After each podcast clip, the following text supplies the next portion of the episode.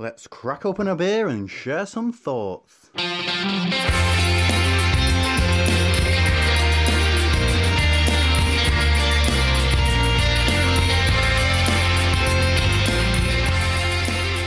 Welcome to Opinions, and this is our last studio show for a few weeks, isn't it? Before we go off on some travels again. The next studio show will be episode, don't know, it's gonna be about 98 or something, 97, Goodness. 98. Goodness me, that's that feels like it's a ways off. There's at least four shows, Steve, which we're doing on the road. yes, uh, but we'll come on to those Yeah. a, a bit later. Not, It's not, give, not giving that away straight away. no, no, people are tune out after, Yeah. after like 30 seconds. We're done.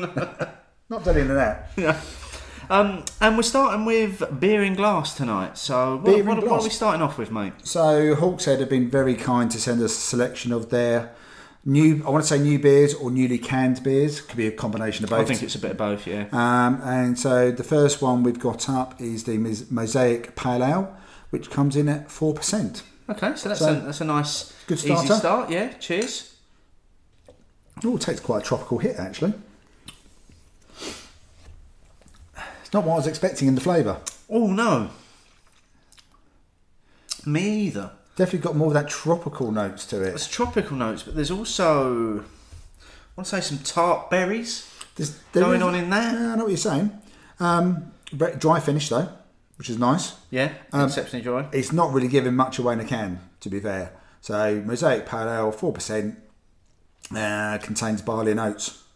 Okay, So it's not giving us anything else. I'd maybe like a little bit more information on the can, if I'm honest. A very pale ale which showcases many aromas and flavours of the mosaic hop. It feels like there's something else working there, but maybe that could be the yeast strain, that could be the malts. Yeah, Um, usually, I would expect it to be more of a citrus sharpness myself. well, I think Hawkshead are a very what could be described as very traditional brewery, very cask focused brewery. And, and it may be that, as you say, they've got their, their house yeast strain Yeah. might be more trained for, for those more cask True, sort of beers. True. Although obviously, you know, since they had their injection of cash, what's it? That's probably about a year and a half, two years ago now. Oh, it's a while back, yeah. Um, they're obviously branching out now, aren't they? Yes, yeah, and it's. I mean, it's nice to see. So we we were saying uh, four cans. Yep. We're doing three of them on the, the show. Uh, we did one on uh, pre-show Periscope, which was uh, called Lighter Times. Yeah, it's a 0.5% offering. So And we were both really impressed with that, weren't we? I I am gonna say it now. I didn't say it on the Periscope because this is more of an exclusive. I would rate this just a tad higher than the Ghost Ship. I would. I, I would put it out there, literally as the best low alcohol beer Hmm. that that I've had to date. I think there is. I know, we, and we've done shows before about it, and we spoke about it on the Periscope show when we recorded on Monday. I think there is going to come a point where this gets revisited again because this this keeps getting upped at the moment. I, I can see us doing alcohol free part three. yeah, Because because at some point in the next year, yeah. the game is upped, and we had a few people comment uh, Brooklyn alcohol free, which Yeah. I haven't tried, but there's a lot of love for that. We've got this one. We know we've got the Ghost Ship. I would like to revisit Big Easy. yeah, that seems to have disappeared. Yeah, I would like to know what Thornbridge is doing because you know there is a market for them doing it. I know. I know they were playing around with variations of it. I don't know. Maybe they're looking at putting it in can. Seems Yeah. to be the obvious. It does if, seem the if- obvious. If you look at what we were just saying, I mean, you had a a, ghost ship before you started recording Yeah. as well. So I That- was able- that's a that's a small can. Yeah, The new Hawkshead one is a small can. It would make sense for Thornbridge if, if they were going to go with Big Easy as a permanent to, to have it in a can. I well, think. for, for people who are of a mind to have these in the house, you're probably going to want to have some of them in the fridge yeah, because you just want it as an impulse. I need something to quench my thirst. I'm going to go into the fridge. and cans are easier. Yeah, These I mean, days. because you can put them in the door. Yeah. as well. But that's for uh, another show. But yes, the Hawkshead lighter times. If you get a chance and you see it, definitely recommend it. Abs- absolutely. Yeah. Um, this mosaic, I think it's going to maybe it's got, maybe it just needs a little while for our palate to adjust as well, having had the lighter one. maybe that maybe it just needs to warm a little as well. Yeah. To, to for, for a few more of the flavours come out. 'Cause Mo- Mosaic is quite a um, quite a powerful hop in terms of, of, of the flavours that you would normally Yes. get from it. Yeah. Not really getting any what I would call of those typical mosaic notes No. at the moment. I mean, I'm not saying it's unpleasant. It's just that it, for me, it probably would have been at the moment would have been better off just saying a pale ale, not saying mosaic. Well, well, yeah, and, and this is this is what I said. Uh, the lack of information on the can It's, I mean, is, is Mosaic the only hop that they've used in it? Yeah. Or have they used other hops for bittering and Yeah, flavour? because and, they have said, which showcases the amazing aromas of the Mosaic hop. They haven't specifically said it's a single and hop. it doesn't, yeah, it doesn't specifically say single hop. and most do these days. Yeah. when it's a single hop. But well, we've still got we've still got the best part of the can to get through. We have indeed, and and many more beers as well, and lots of content. Yes. t- tonight, which the folks um, I'm sure are pleased to hear. So let's dive into some of that now of our beery adventures. Now I know we've been both of us have been quite busy. We the, have. the last couple of weeks, um, so we will get through this as quick as we can. Yes, but get yourself a beer, Yeah. unless it's at six o'clock in the morning when you're Yeah. listening to us. Yeah. Um, so I'm, I'm going to dive in first. Uh, this past weekend, I um, went to Brewdog at Tower Hill, which is what Brewdog call one of their outposts. What do they So- mean by the out? Is that because they've got the in-house brew as well? I think it's because they've got a brew kit there as well, because they've now got an outpost in Manchester as well, which And has also got, got the brew kit. Brew kit, yeah. So um, it's a huge space. I, th- I think we've mentioned it before. we have mentioned it before. Um, but it's a huge space. It's got a brewery in there. Uh, nice long bar. Lots of space uh, at, at the bar. About 21, 22 t- different taps uh, uh, of beer plus a bottled and canned selection. Usual sort of uh, brewdog food uh, and some shuffleboard tables as, as, as well. So it's, they actually take the shuffleboard tables actually take up a surprising a surprising amount of space. they take up a huge amount of room, yeah. But yeah, went went there um, for with, with some friends, um, partly to uh, celebrate my birthday, um, which is coming up uh, this week. Well, as, as as people are listening to to, to the show, Thur- so Thursday release date is your birthday. it's, it's actually my Happy birthday. birthday, Steve. Thank you very much. I appreciate that. Um, so yeah, um, because it's the first time since I've been uh, an EFP that I've ever been able to cash in any of my EFP benefits uh, around my Did you, birthday. tr- did you try to cash in the last five years? Yeah, yeah, they weren't having any of that. Um, but also took some friends. Uh, one of my friends, Colin, has uh, for the past few months he's been he's subscribed to Fanzine and he's been slowly getting into trying different beers. And I'm trying to take him on a bit of a journey in in, in terms of th- trying different beers. So it was partly to also give him an opportunity because he absolutely loves BrewDog. Um, just, just you know, just coming into the world of craft beer, he's found BrewDog as being the perfect entry point. Yeah, because I've spoken to him about it a couple of times as well, haven't I? And he, um, it, it's it's a great entrance for him. The Fanzine beers are accessible. They're in supermarkets. Yeah. He he, he recognises the name, doesn't he? Yes, and, he- tru- and he the trusts branding. them. He trusts them. Yeah, yeah. So we spent uh, a good few hours there uh, going through uh, quite a few of the beers. Um, a few standouts that uh, I, I do want to mention. Uh, one of the things they do at Tower Hill is they always have uh, a beer on that's been brewed on the kit. Yep. So it hasn't travelled very far at all. Uh, and this was another iteration of the Tower Hill Pale Ale Okay. four point something percent. Really, really, really easy drinker. Um, can see how it, it's a nice, again, a nice little marketing thing. That oh, this is brewed just over there. Yep. Um, although interestingly, it's brewed just over there, but it costs as much as all of the beers that have been imported from Ellon. But but that's another That's a different story. that's another topic per, per, potentially to discuss. Um, I had a couple of big old stouts. They had their own Cocoa Psycho on, which was. Oh, it's a while since I've had that. Yeah, me too. And I was really excited to see it. Ten percent imperial stout, tasting as as great as ever. I, I, in fact, I don't think I can ever remember a time where I've had it on draft. I've always had it either from the bottle or from. I think they've done it in cans once, maybe. Yeah. So it was nice to revisit to revisit an old friend, essentially. Uh, and then I had another one from 18th Street Brewery, uh, which was called Bitches Bank, and that was uh, again a big old imperial stout, 13%, um, velvety smooth, ridiculously easy to drink. Didn't even taste anywhere near the the, the, the 13% A- ABV. Dangerous, I. I thoroughly enjoyed that one. But the, the standout beer for me, and, and this may come as a bit of a surprise to you, was one of the Overworks beers. Oh, really? So they had quite a lot of their Overworks um, sour selection in the fridge, and one of them caught my eye. Uh, it was called Dreamcatcher, and I, I think it caught my eye purely because of the colour of the label. It was like a like a caramel colour on, on the label. Five percent. Um, Which is what most of them have been around about that sort of. yeah. Which is very similar to where Cantillon pitches up as well. yes, yeah. Uh, Five percent uh, sour beer with black currants and coffee that had been aged in red wine barrels. Which one did you say it was called? Dreamcatcher. I'm just going to have a quick look myself. Um, I, quick, I did look up the Cocoa Psycho. I've almost been two years without having it. Have you? Seems a bit of a shock, really. Yeah, but I think it's one of those that they, they, they kind of stopped doing it for a bit, didn't they? Did they? I think so, yeah. Because the last time I had it was definitely a bottle, and I had it in January 2018, which means I must I probably bought it before then. yes, yeah. So, and I have to admit I haven't seen it in um in a brewdog for a while. No, I. I So haven't. yeah, so looking at Untappd, it's a 5.5 percent. Um, yeah, well, you blimey, you were impressed with it.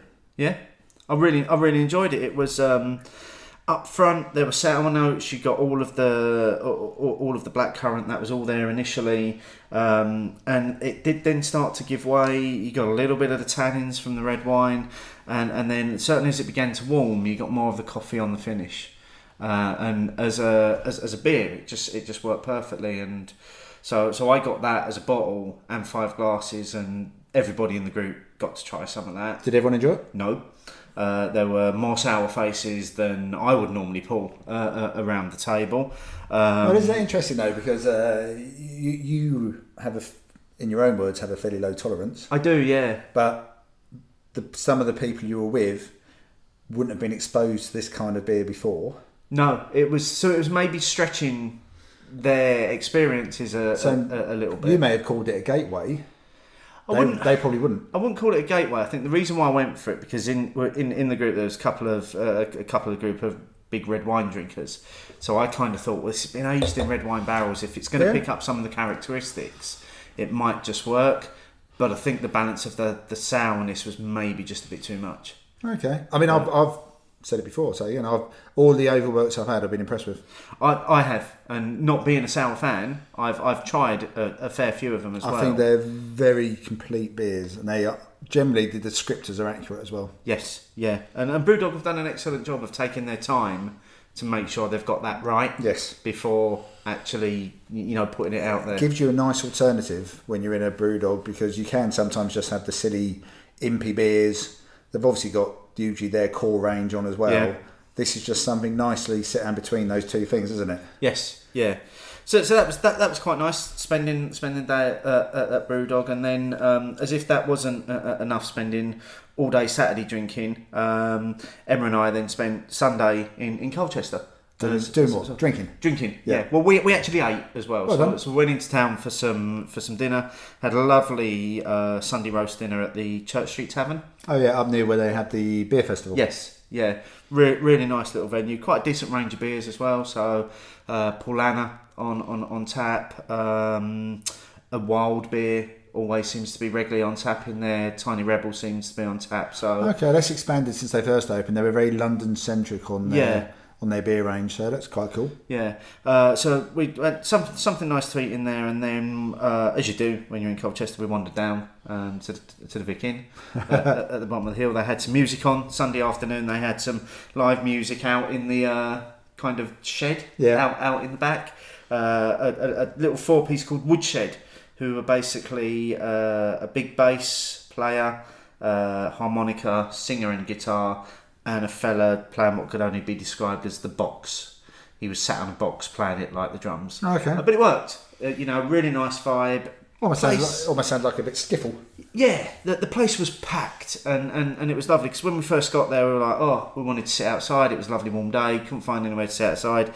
And uh, a fella saw us looking and he was like, do you, do you want to join us? He was like, we've, we've got a table here, it's only a small one, but there's only two of us sat here, there's two more chairs. Sit with us, and as you do, you end up chatting to the people um, that, that you sat with, and obviously him being in the Vic, me being in the Vic, soon discovered there was a mutual appreciation of beer in in going on there, and and it was just nice just to sit, and it just just gave it a real a real community proper pub feel to it as as well. That the despite there being a lot of people there, it never felt like it got too loud, and the conversation was nice, and the music was well balanced. Handy having the music outside though. Yeah, because I In think you said there. it's when, it's inside, and usually they have it inside when it's more inclement weather. once we get into the winter season. So yeah, then you it's quite hard to avoid it when you are in the Vic. Then Yeah, I can imagine because it's a it's, it's a fairly small yeah, it's a pretty small enclosed pub, and space. the, the the sound goes around it. But you know, but although it may not be my kind of thing a lot of the time. It, the the busy bit is is usually the same. It is busy on a Sunday when they have the music. Yeah, It's, and it's, that was- it's their thing. That, that was nice. That was nice to see as well. Uh, I mentioned a, a, a beer that had uh, Dark Revolution's Black Magic, which was a biscotti breakfast stout. All right. About five percent. So nice. I had two pints of that. What was that on? Uh, that was on keg Okay. as well. As well. So nice keg stout, nice and cold. Um, hints of sweetness to it. Not too much though. Nice roasted notes. So Five percent ain't too dangerous no, either. no, it's exactly what I was looking for actually at, at, at, at that point in the day. Um, so, staying on the theme of stouts as well, um, I also had uh, a, a message from creative director uh, Clayton um, during the, the, the last couple of weeks, just saying, um, I've got a night off tonight. Would you like to come over and raid my stouts and eat some meat? Now, I don't think I've ever said yes to an an- to a question quicker than, than I did then. Um, but yeah, so um, Clayton, Clayton did some food. Just, just the two of us, just a random Wednesday night. Um, raided his stouts as as he promised, uh, and discovered a, a bottle of the Marble Arches 125th anniversary stout, second bottling. Of, of, of which it was uh, beautiful 750ml bottle, cork and cage, the whole works. Um, poured beautifully thick, big thick, just off white head Yeah. as as well. Um, no adjuncts in there. This was a straight up Russian imperial stout. It was dark chocolate. It was coffee. It was roasted bitterness on the finish. Big mouth feel, velvety smooth, um, and and I don't think I'm exaggerating when I say it's probably one of the best stouts I've ever drunk. It was just so good. It Sounds was- excellent. incredible. I'm so so grateful to Clayton for letting me find that one in one of his boxes to, to, to, to pull out and have a go at. Um, and we also did while, while we were there. Um, Paul at UNRCD, our current number one fan, recently gave us both a bottle of Three Threads Yes. uh, porter from Marble Hawk. I want to say Hawkshead. Yeah, it was. It I is- think so, yeah. Hawkshead and Burning Sky uh, which is a mix, uh, a blend of two porters that were brewed as part of this collaboration. So there was one of them was brewed at Burning Sky and has been sat in the Burning Sky oak um, fermenters, and one was brewed at Marble and has been sat in the Marble steel fermenters. And then they've blended the two together. So what you get is you get a marriage of all these wonderful flavours. So you initially start off, you get the kind of more wild, bretty notes up front, a little bit more tartness up front from the burning sky side of things. But as it warms and you drink your way through the glass, what you end up getting is this really soft, robust porter coming through at the back, back which is clearly the marble influence on it. And it just, as, as a beer, it just works so well with all those flavours blending around together. That's quite a skill. It's, it's quite a skill, and I know you've got you've got a bottle of that, haven't you, yeah. as well, to for, to try at some point. So I'll, I'll be interested to hear your thoughts. Yeah, no, I'm looking forward to that after that description. Yeah. Um, so, so yeah, that's uh, that, that's pretty much been my singular beery adventures. Uh, we did have one that we did as a as, as a joint one. Yeah, with a Um, joint outing. We were invited to the opening party of the new London Fields Brewery Yep, in Hackney. In Hackney, yeah. And that was quite a good evening, wasn't it? Yeah, I mean, you know, you know, first and foremost, first of all, thank you to the the guys at London Fields and their PR for inviting us down. Um, beers were free during throughout the course of the evening. Yeah, and as as was the food that was being offered around. Yeah, so sliders, wasn't it? Yeah. Effectively. Um, had a small twenty minute tour of the brew kit. Yeah, the new that, brew that was interesting. It was interesting. well. Uh, Martin at London Fields was um, very honest, actually, because you know someone did hark back to the previous owners, and you know he, he spoke about that. Um, you know their their tap room uh,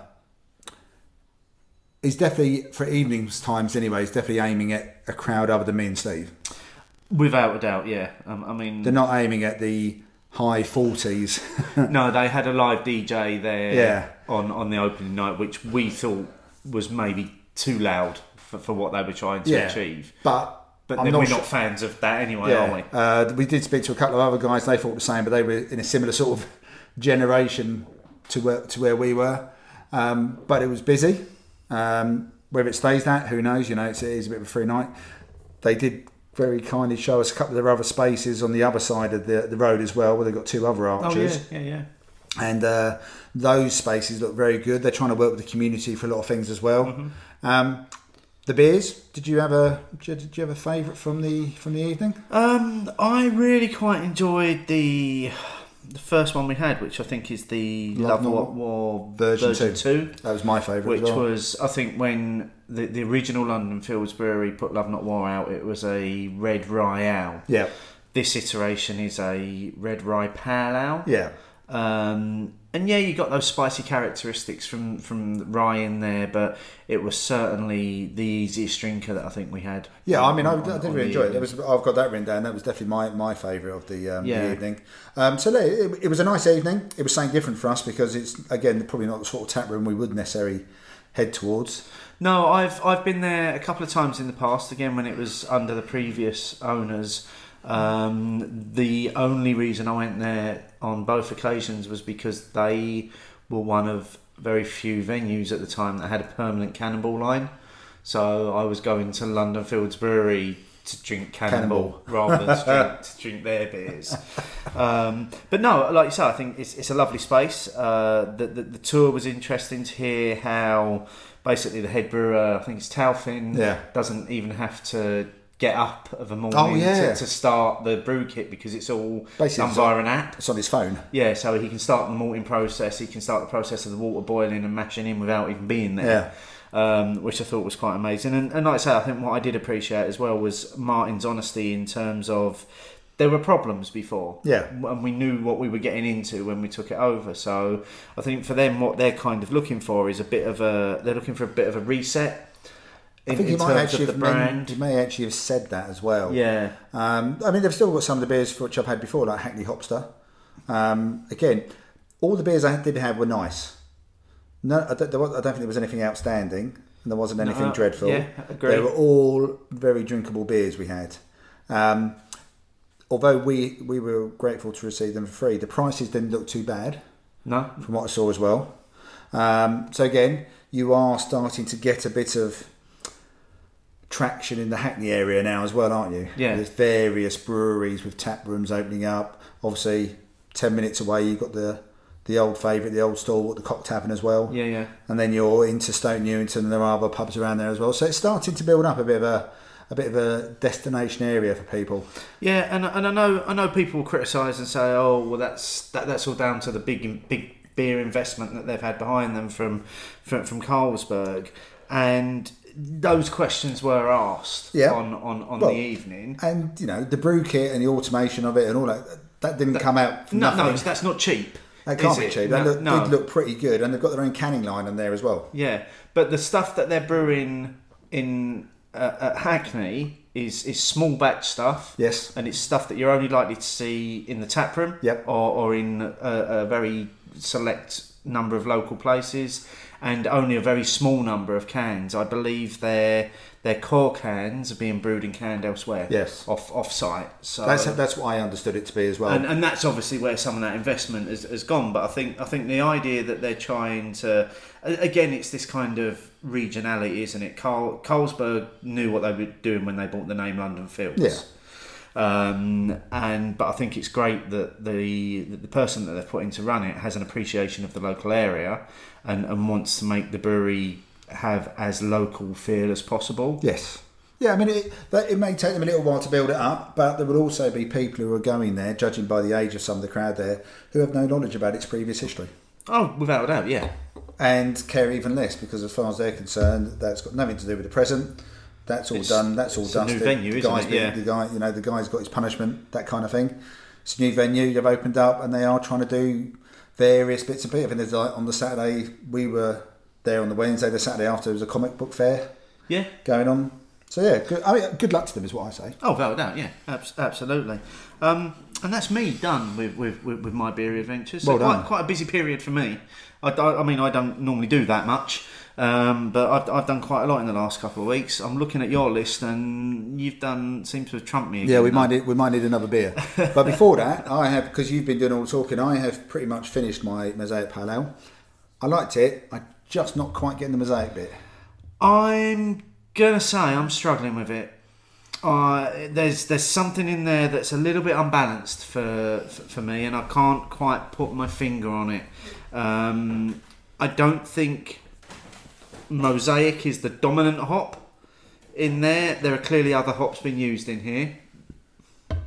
I'm getting none of the normal characteristics that I'd get from mo- mosaic, and I'm, I'm struggling with that a little bit. Yeah, it's, it's a strange one. I usually, like I said, maybe they just would have been better off saying a pale ale and including mosaic as one of the hops. Yes. This has leapt out. They've made sure it's front and centre the word mosaic.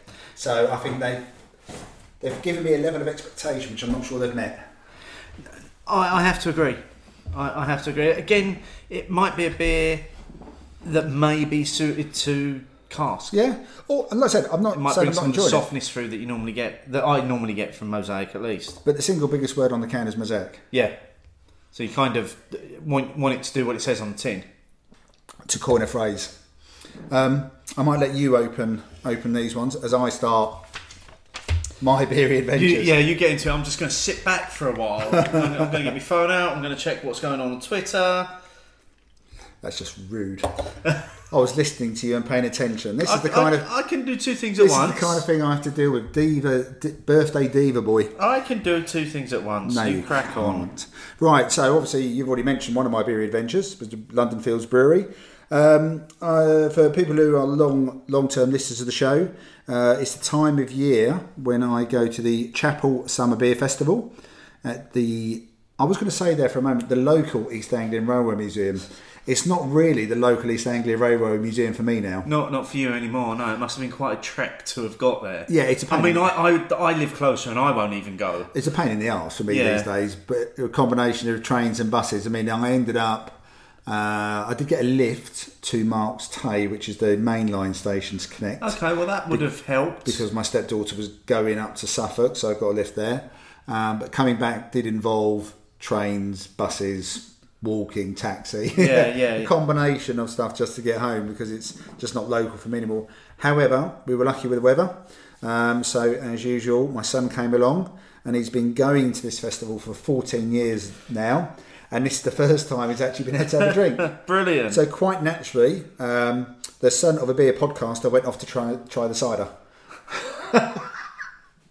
off to the cider tent, but he did he did have some. To be fair to him, um, and, and he thought it was thought it was right. He didn't have much. He had like a couple of, couple of halves, I think. Um, but you know, we, we you get to sit the train carriage. Um, my mate Carl came along. He's a list of the show. Hello, Carl. Um, of the Essex bottle shoe sh- shoe share gang came along. So uh, Matt half pint gent and his other half Michelle and also Dan from the bottle share turned up as well. So that was really nice. Took a, took a bit of the carriage between us. So that was a nice afternoon. Um, we did make. Uh, I did then go the wrong way home, so that meant I had to go to the Vic. well, I say went the wrong way. That was out of choice. I went to the Vic. Um, they had Kernel on in there, um, so it's a shame you couldn't make that one. Yeah, I know. Steve. And um, but it's, it's fortunate I didn't bother mentioning it when we were there. So that was good. That was a nice brief. I think I was in there for about two hours because, like I said, it's the journey home afterwards. Yeah. So that was nice.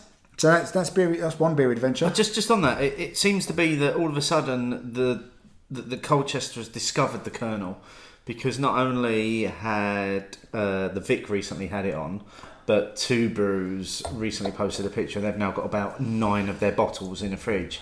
So it, it, it's great that it's now seems to be getting out Yeah. a little bit f- further. Yeah, I think I've got a feeling that Church Street Tavern always used to have a Kernel bottle as well. When I was saying they I were didn't, I didn't see. I didn't see in there. Yeah, they may not yeah, Yeah, because they've, they've got other ones, but I'm sure they used to have it on there.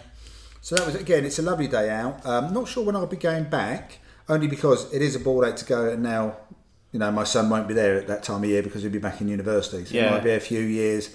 I'll give myself a bit of a break. So I've always gone with Michael, and it is a pain to get there for me now. yeah. But when my son's going, it's fine. Uh, no offence, Cole. I'll see you other times anyway. Um, but we're working that for next year. Uh, but then went out on a date locally with Michelle. Um, we essentially we were going to go out for a couple of beers and, and a curry. We decided to go to Billericay and uh, pop to the Billericay Brewing Tap Room, which I haven't managed to get to all summer because my journey to Billericay, which is only a 80 minute train drive, had become an hour bus ride instead. And um, I had an excellent pint of beer from Cask on Gravity. Okay. I've heard these things exist. I know, and you have had one. I have had one. Um, it was then swiftly followed up by a terrible one. All right. Well, I had um, uh, it's a beer called Rhythm Stick, which I have had from Chappel, uh, sorry, from Billericay Brewing before, and um, it's okay. It's four percent red cask ale or amber, depending on what side of the fashionable yeah. fence, fence you want to be on. And I did the usual. I asked, I said, "What's going down well? What's good?" And the guy behind the bar, Alex, said, "Rhythm Stick's going to storm." Had a pint of it, and it was tasting fantastic, and it looked great as well. Had a proper good bit of carbonation, lovely head on it. Kept it all the way through. Decent bit of lacing on the glass as well.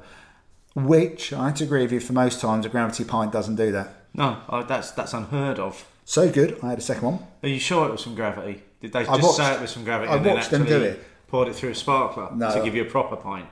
I watched them do it, and then I had a beer of theirs on keg. Okay, that's got to be a first as well, It's it? first for me. They do have little, one of those little keg machines there. that You often see at festivals now. Um, they generally tend to have two guest beers on there. But they had their IPA, their Sex and Drugs and Rock and Roll, five percent IPA, and that was tasting banging as well. So it's really nice to go to a brewery not too far away, uh, which I actually quite like. I quite like Trevor and the boys who run, who you know own it and run it. Is actually quite handy for me sometimes, provided I don't want to go at weekends. Just really, really nice experience. Are they uh, fans of Ian Dury by any chance? Um, I suspect they are. I suspect I suspect they are because I'm sure that has been mentioned before as well. Um, I, just by the two two two beers I've mentioned. If they're not, I'll be massively surprised. that's a massive coincidence, yeah. isn't it? If, now if not, they yeah. are doing their core range is now being brewed at Brentwood Brewing. Oh, okay. They've entered into a bit of a partnership. Yeah. The space at Billericay isn't very big, so it's interesting to know whether maybe Brentwood's slightly bigger kit and Brentwood have been around a bit longer, whether that has helped it as well. So I don't know. Um, I will be going back there another couple of times this year, I'm sure. So I'll uh, keep my eyes and ears open. And I'll, I'll report back to everyone. I mean, they're very local, so a lot of people won't see the beer, so I do, do apologise for that. Um, one thing I forgot to mention at the Chappel Beer Festival, I also had another pint on Gravity, which was excellent. That was the Legra Pale from Leigh-on-Sea Brewery. Okay. First time I've seen their beers there because they're only two years old, Yeah. and it was tasting banging and looking great.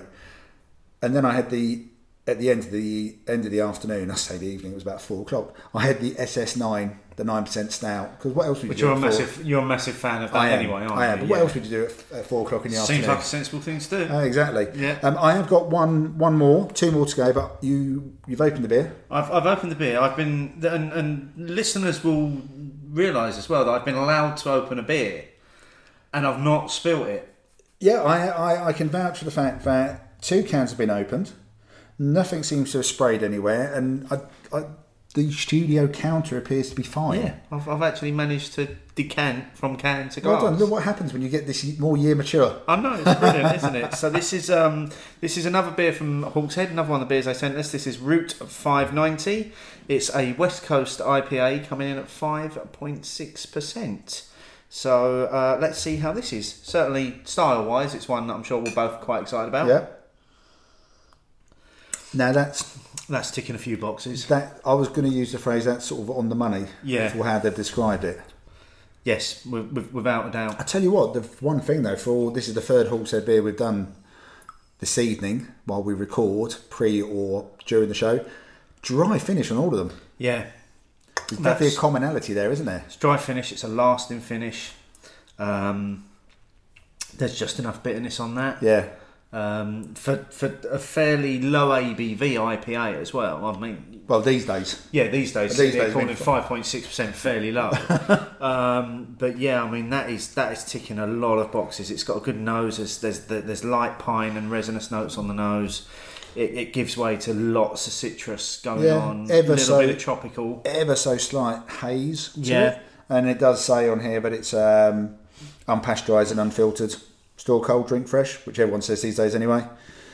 It's it's ticking a lot of boxes. That is, and I get a five point six. I mean, five point six percent. It's only 0.3 less than Jaipur anyway. So it's, it's, it's in the right ballpark isn't Yeah. it, for the for the style of beers we like. I'm really enjoying that. I am. That will help me go through the next couple of uh, couple of sections. Help me as well. Yeah. So, I mean, this is a bit like when you listen to uh, Men Behaving Badly, and it's always Tom. Yeah, Who goes on There's, there's always one of them that, that, that does stuff while the other two just sit at home and drink. Yeah. Um, so, for anyone who uh, follows me on either Instagram or uh, Twitter, you will may have noticed I've recently been to Plymouth. Michael has gone to university to study history, and so we went down there this weekend. The weekend just gone. Uh, bloody long journey from where I am in Essex. Uh, bear in mind, I had to go north, then back down south again on it's, uh, eight hours, 300 miles or so on the Friday. And today was about six hours, 280 miles today. Um, but the two days we had in Plymouth, there was a few highlights from that. So I was already aware of a place called uh, Vessel. Yeah, because I'm just going to jump in Yeah. there because, of course, on a, on a weekend where you're moving your son to university, the, the, the main priority for you is to find beer. Yeah, uh, let's face it. After eight hours of driving, I, I think I'd earned the beer, so I went to Vessel. There's nothing we can do on a Friday night, um, so I went to because you. For anyone not familiar with the moving in, uh, especially maybe more recently, uh, you get a slot, a day and a slot. So we get an hour slot on a specific day when you can park up and move your stuff in. That's when you can get your keys. That's when he signs out the form, shows his ID, and that wasn't until two o'clock on the Saturday. So there was there was scope on the Friday. So, heard of Vessel, um, and I will be able to bring you in here, Steve, as well. So, um, I first became aware of Vessel when I started looking at things for Plymouth when I knew Michael was going there, but also they did a beer festival last year in the Guild Hall, which made the top 10 festivals in The Guardian of like the, based on the venue as Yeah, well. yeah. Like Indy Man and the Baths, that kind of stuff. Um, got a bottle shop, beer shop, tap room, whatever you want to call it. Uh, got eight, eight or so taps, good range in the fridge, nice space to sit down. However, it turns out that my co-host here, Steve, uh, you've already met Sam. Yeah, I know. I know Sam and his wife Katie. Yes. Yeah, I've I've um, I've jumped with them in Leeds. Yes. When, when I used to be in, in Leeds, because I used to live in Leeds, and I think uh, I think it was Sam that used to work in the small brewdog in in Leeds, but he also used to do a few shifts at Little Leeds Beer House, and yeah, randomly uh, ended up drinking with them. Um, a, f- a few times, and I think actually uh, they were one of the nights out where I left the bag of beers Oh, in the McDonald's. in, in the McDonald's at the end of the evening. Yeah. Oh, so Sam can be partly to blame for that. Yes. Um, so yeah, I had a lovely chat with Sam. Uh, Katie popped in as well at the time. He's- Sam's a lovely bloke. Uh, spoke about Leeds obviously as well, but spoke about the beer festival. Um, so I'm going to go and see my son, which coincides with the time of the beer festival as well in November. Conveniently. That's handy. I'll, I'll even see my son as well. Um, I bought my ticket to the beer festival. It's one of these ones. It's uh, ten pound, and then it's beer tokens, and I think it's a third every pour or something. Okay, well, that's not too bad, So you it? can make your choices, and for going with Michael and all in would be no point. and this is um, it's only the second year of This it, is the second year. isn't it? As well, um, yeah. It sounds like it's already got quite a good following. I mean, you do have to search around in Plymouth. I found, and uh, when I was speaking to them as well, because you know you do have a few breweries down there who've got their their, their they've got some decent pubs and stuff like that.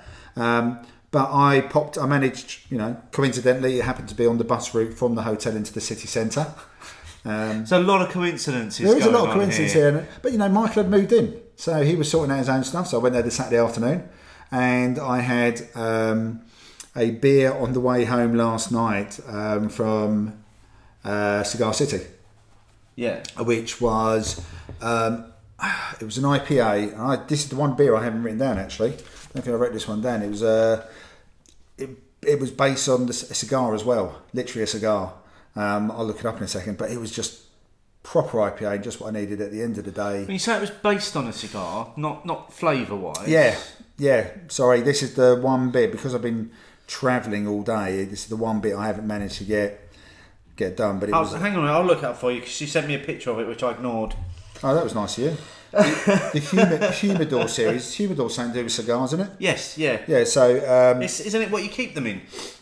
oh yeah, is it what literally to keep the stop from being humid? So, um, it's it's got the highlight qualities, but maybe the fruitiness is a little bit toned down. And it's a bit more. It was a bit more bitter, and even you sort of started to feel, and it could have been perception, but there was that the hints of tobacco as well. Okay. But it was it was a lovely, lovely beer. Um, and that's the, the just showing Steve a picture of the vessel. Yeah, I know. I've, the beer I've, glass. I've got it on my phone. Oh, you have got it on your phone, Yeah. even though you ignored it. Charming. So vessel was lovely. If you are in the Plymouth area, it's definitely worth trying to get over to the Vessel Beer Shop. Or if you are there in the end of November, they've got the beer festival on the Friday and Saturday. Last Friday and the last Saturday in November in the Guild Hall. And if nothing else, I think the the inside of the Guild Hall is going to look fantastic. Well, I think we'll put a we'll put a link in the show notes Yeah. to, to tickets for that. So if people are in the area and they want to they want to pick them up, they can Definitely worth click, it. click through. definitely worth viewing. And um, lastly, I decided as I was in uh, the Plymouth, Devon area, not too far from going over to the Black Flag border for Cornwall, and I am a big fan of them, St Austell. So I went to the brewery, went to the Hicks Bar. Very quiet yesterday, wasn't very busy. Obviously, we're coming towards the end of the summer season Yeah. um, and had some really nice beers of theirs. Uh, it's about an hour by train from Plymouth, so that was really good. Um, and so, a few people have already said it. I think uh, Simon from Beers Without Frontiers had mentioned about their small batch stuff. And I did try some of their small batch stuff, and I had a milkshake IPA. From from St Austell. Yeah, Okay. Can I be surprised? yes, I was surprised as Yeah. well. Five point eight percent um, on the t- on tap, so not cast on tap. Um, really tasty. Really, again, a bit like we've said, we're saying with the way Adnams have approached the craftier side of beers. Very well balanced, very well moderated. It was still had those qualities, but I wasn't getting all the lactose up front. I wasn't getting all that vanilla. It was really nicely balanced, really tasty, um, and also a Belgian triple Okay. which came in at 8.2% and did not taste anywhere near 8.2 and was a really, really smooth triple. Dangerously so. The Yeah. Belgian notes were really subtle. They've been experimenting with quite a few Belgian beers. I know Yeah. they've, they've, they've got two in Tesco. Um, I think they've got an Abbey beer and they've got a Saison as well. I tried the Saison, I think. Yeah. Uh, I thought that was quite nice. Didn't quite hit the mark for me, but they are starting to just do these other selection of beers now. Isn't it great to see someone like St Austell doing that? Yeah. though? Is just, It was. just playing with things. and, Definitely. you know, yeah, you might not ever see them outside of their tap room, but it's great that you can go there and you can try these Yeah, little experimental batches. And it is a lovely space. Like I said, it's, it's 10 minutes walk up from the station. It's an hour from Plymouth, so depending where else you're coming from. But if you, again, if you're in the area, it is nice. The brewery and the music, the brewery tour and the museum, and the, they do various things where you can just do a bit of a tasting and a bit of a wander around the brewery bit at the top, and then you can do some tastings. That look, I think that was five pound if you want to do the brewery tour. That was another price on top of it. And they have a, a shop downstairs, which is very, very competitively priced actually for takeaway stuff. So I bought a train beer, of course. 500 can tribute. Oh, So the train did tr- cost the train did cost three pound you forty. bought 500 cans. No, I did buy four, but it was it was just over five pound for four, and it was three pound forty on the train for one.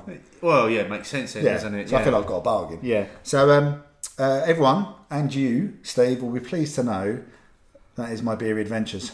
Fantastic. While you've been going through all of your wonderful beer adventures, I've been just sat back enjoying the uh, the Route 590 uh, West Coast IPA from Hawkshead, uh, and I'm loving it. It's exactly uh, what I want from an IPA. It's doing exactly what it says. Five point six is a, is a nice little mark, I think, for that kind of beer as well. West Coast IPA, it's all about the hops, dry and crisp, with aromas of orange, lemon, passion fruit, and papaya. Not too sure I ever know what papaya is, so it's probably not one I would use in my descriptor. Tropical stone fruit, isn't it? Yeah, I don't know if I've had it. No, I, don't, I probably haven't. No, you definitely haven't. and waves of palate cleansing bitterness, which make way for more tropical and citrus fruit notes. I think the descriptor's pretty good. Again, it's actually given us a bit more this time, I think, as well. Um, I could neck a few of these. I could. Definitely could neck a few of those. This I is could very happily drink a pint of that. definitely an improvement on the uh, on the first one. Oh yeah, a massive step up. Yeah. really enjoying this one. Really good stuff.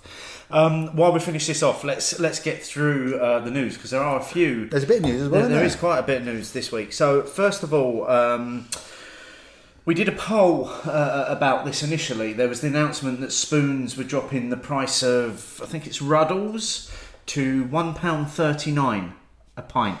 That's ridiculous. You can buy water for more. I know. In some, if you go to a restaurant and order a bottle of water, you don't insist on tap water. It's going to be It's more gonna- than it's going that. to cost you more than that. Um, and in response to that, um, SIBA, uh, SIBA's chief executive James Calder uh, actually wrote a fairly open letter to Tim Martin, which was- he published on Twitter.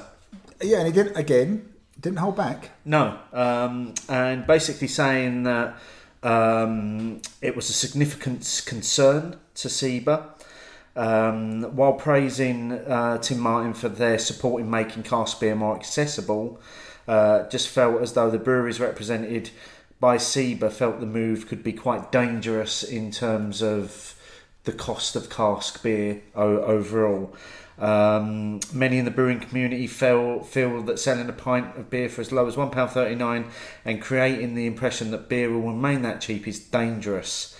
Uh, selling beer at such low prices meant it had to be made cheaply, and James argued, adding SIBA members consider their products to be premium and claim that it should be sold as much. So that was that that was uh, the, the initial letter from James. Al- Um, Although what I would say, just to come in on that point, is that yes, one pound thirty nine is a ridiculously cheap price, but Ruddles has been under two pound in plenty of spoons before.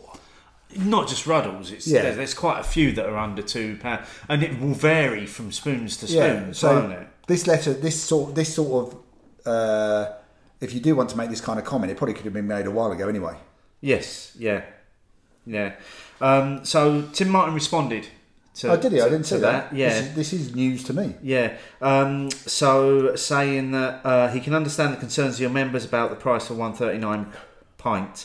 However, the price only applies to a small number of our pubs, thirty six, where the sales volumes are on average low. The normal price, which applies at six hundred and twenty five pubs, is one sixty nine versus a price for SIBA members beers of about £2.15. We feel confident volumes of your members' beers won't be affected and we won't be asking them for any reductions in price. Indeed, we haven't asked Greene King, the supplier of Ruddles, for any reduction either. As you point out, Wetherspoon has an excellent relationship with SIBA and its members, and we don't believe our Ruddles initiative will have an adverse effect. I think for people who, and this has been levelled for a while now, that cask is seen as the the cheapest of the the ways of consuming beer. For a lot of people, will they differentiate between even just Ruddle? I don't know. Can you get Ruddles in any anywhere else apart from spoons these I days? think- I'm not I sure you can. no, I'm not even sure you can get it in Greene King pubs No, anymore. I mean, it tends to be speckled hen and, and IPA, don't it? Yeah. Um, but does it give people an unrealistic expectation of how cheap a pint can be in non-spoons pubs? Because I mean, he's, he went from one thirty nine to one sixty nine to two fifteen. I mean, it's that's still ridiculously low prices. Well, well, yeah, because even at the 169 price point, and, and that's what it is in my local spoons, I remember at least one occasion where I went in there with my vouchers, and I think I had £10 in my pocket and managed to get six pints of Ruddles, including the use of your vouchers. Can I just ask a question? You were with other people. Yes, I wasn't on my own. You didn't drink six pints of Ruddles on your own. No, no. But why, why, why, would- why, why, why would you? Um, but, but yeah. So if if you're if if you're if you've got your vouchers, and on the one thirty nine a pint, you can't use a voucher. And the, uh, obviously, the vouchers with CAMRA have now changed. They're now 30p vouchers, which Oh, can be okay. used in multiple places. Remember, we spoke about it before. yeah, yeah. With, I um, didn't realise that yeah. gone down. Yeah, as, so as, as well. 30p vouchers, but I think they always used to be on the back of it that the price of the pint had to be a certain level before the discount was applicable anyway. Okay, I, I, I, so I don't think you'd go from Yeah. usual 50p and go from 139 down to 89 or something like that. Yeah. Which would be bonkers if that could Yeah. happen. And obviously, we have spoken about the virtues of Wetherspoons as well as the count the, the other side of it that in some places spoons may still be your best option slash only option. One thirty nine though. That's just Well, that seems to- ridiculously low. I know he said it's only in a small amount, but when that story was first published, that's not how it was worded. No, and it is ridiculously low. And you know, like I say, while, while, while we're talking spoons pricing policy, um, as I mentioned at the weekend, I was in Brewdog. A pint of Punk IPA in a Brewdog bar that they brew and supply is six pounds twenty. Pint of Punk IPA in spoons is two pounds ninety nine. How And that was in the London spoons. yeah. How can a product be half the price in a venue that isn't your own? See, I that, that is bonkers. It's it is it's ridiculous, I mean, isn't it? are, are are spoons losing money on every pint then? But they sell. or either that or Brewdog are, ma- are making a hell of a lot of money on the markup in their own bars. Yeah, well, we know that you can buy punk in bottles and cans for a lot cheaper than a pint at their bar. And Yeah. yes, you know, we'll sort of touch on this later when we get into opinions about obviously the costs of delivering said pint to you. But yeah, that's a that's a bearing in mind the if I'm thinking correctly of where you were, where the spoons is.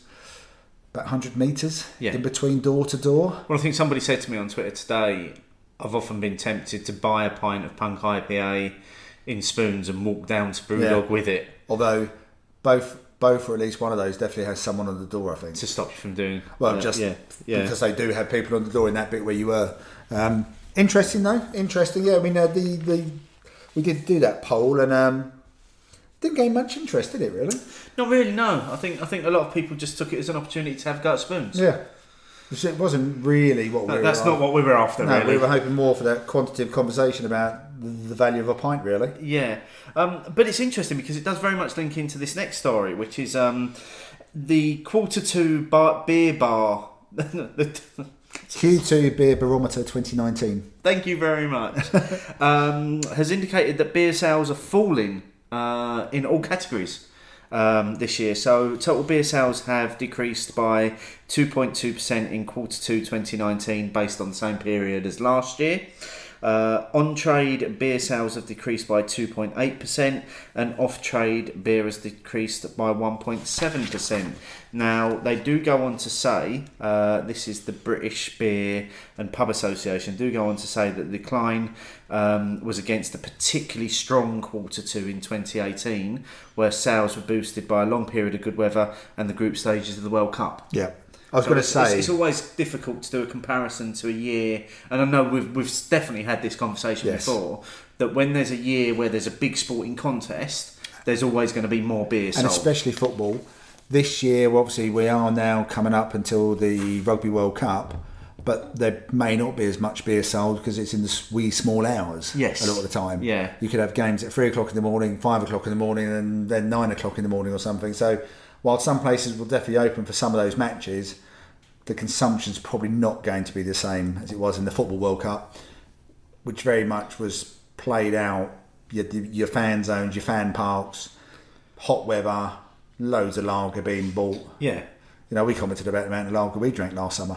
yeah, it was it was, a, it was the perfect summer. Yeah. Everything came together, weather, sport, the rest of it. So maybe those percentages aren't so bad when taken into that I, context. I, I think I think what you'd need to do is possibly to look at next year against this year if you wanted a true reflection. yeah, but on- you're on- always going to have variables in these things anyway. Uh, Well, oh, without a doubt. Yeah, yeah. Um, next up, and I can't believe we're mentioning them for a second show in a row. Greene King. Well, arguably they've had two mentions. We've already mentioned Ruddles. I, I know, but this is a. They're relaunching their IPA. sorry, uh, sorry. As I drink a lovely West Coast IPA, Hope- they are relaunching their version. Ho- hopefully, in an effort to make it taste something like beer, possibly. Um, they're giving it a reboot um, and they're making sure that they put the quality of the cask version of it at the heart of the process by enhancing the recipe and introducing a range of solutions to ensure, ensure the end pint is always freshly served. Okay. Um, Does this imply then that it wasn't the, the cask offering wasn't their top priority, and how they dispensed it could have been better?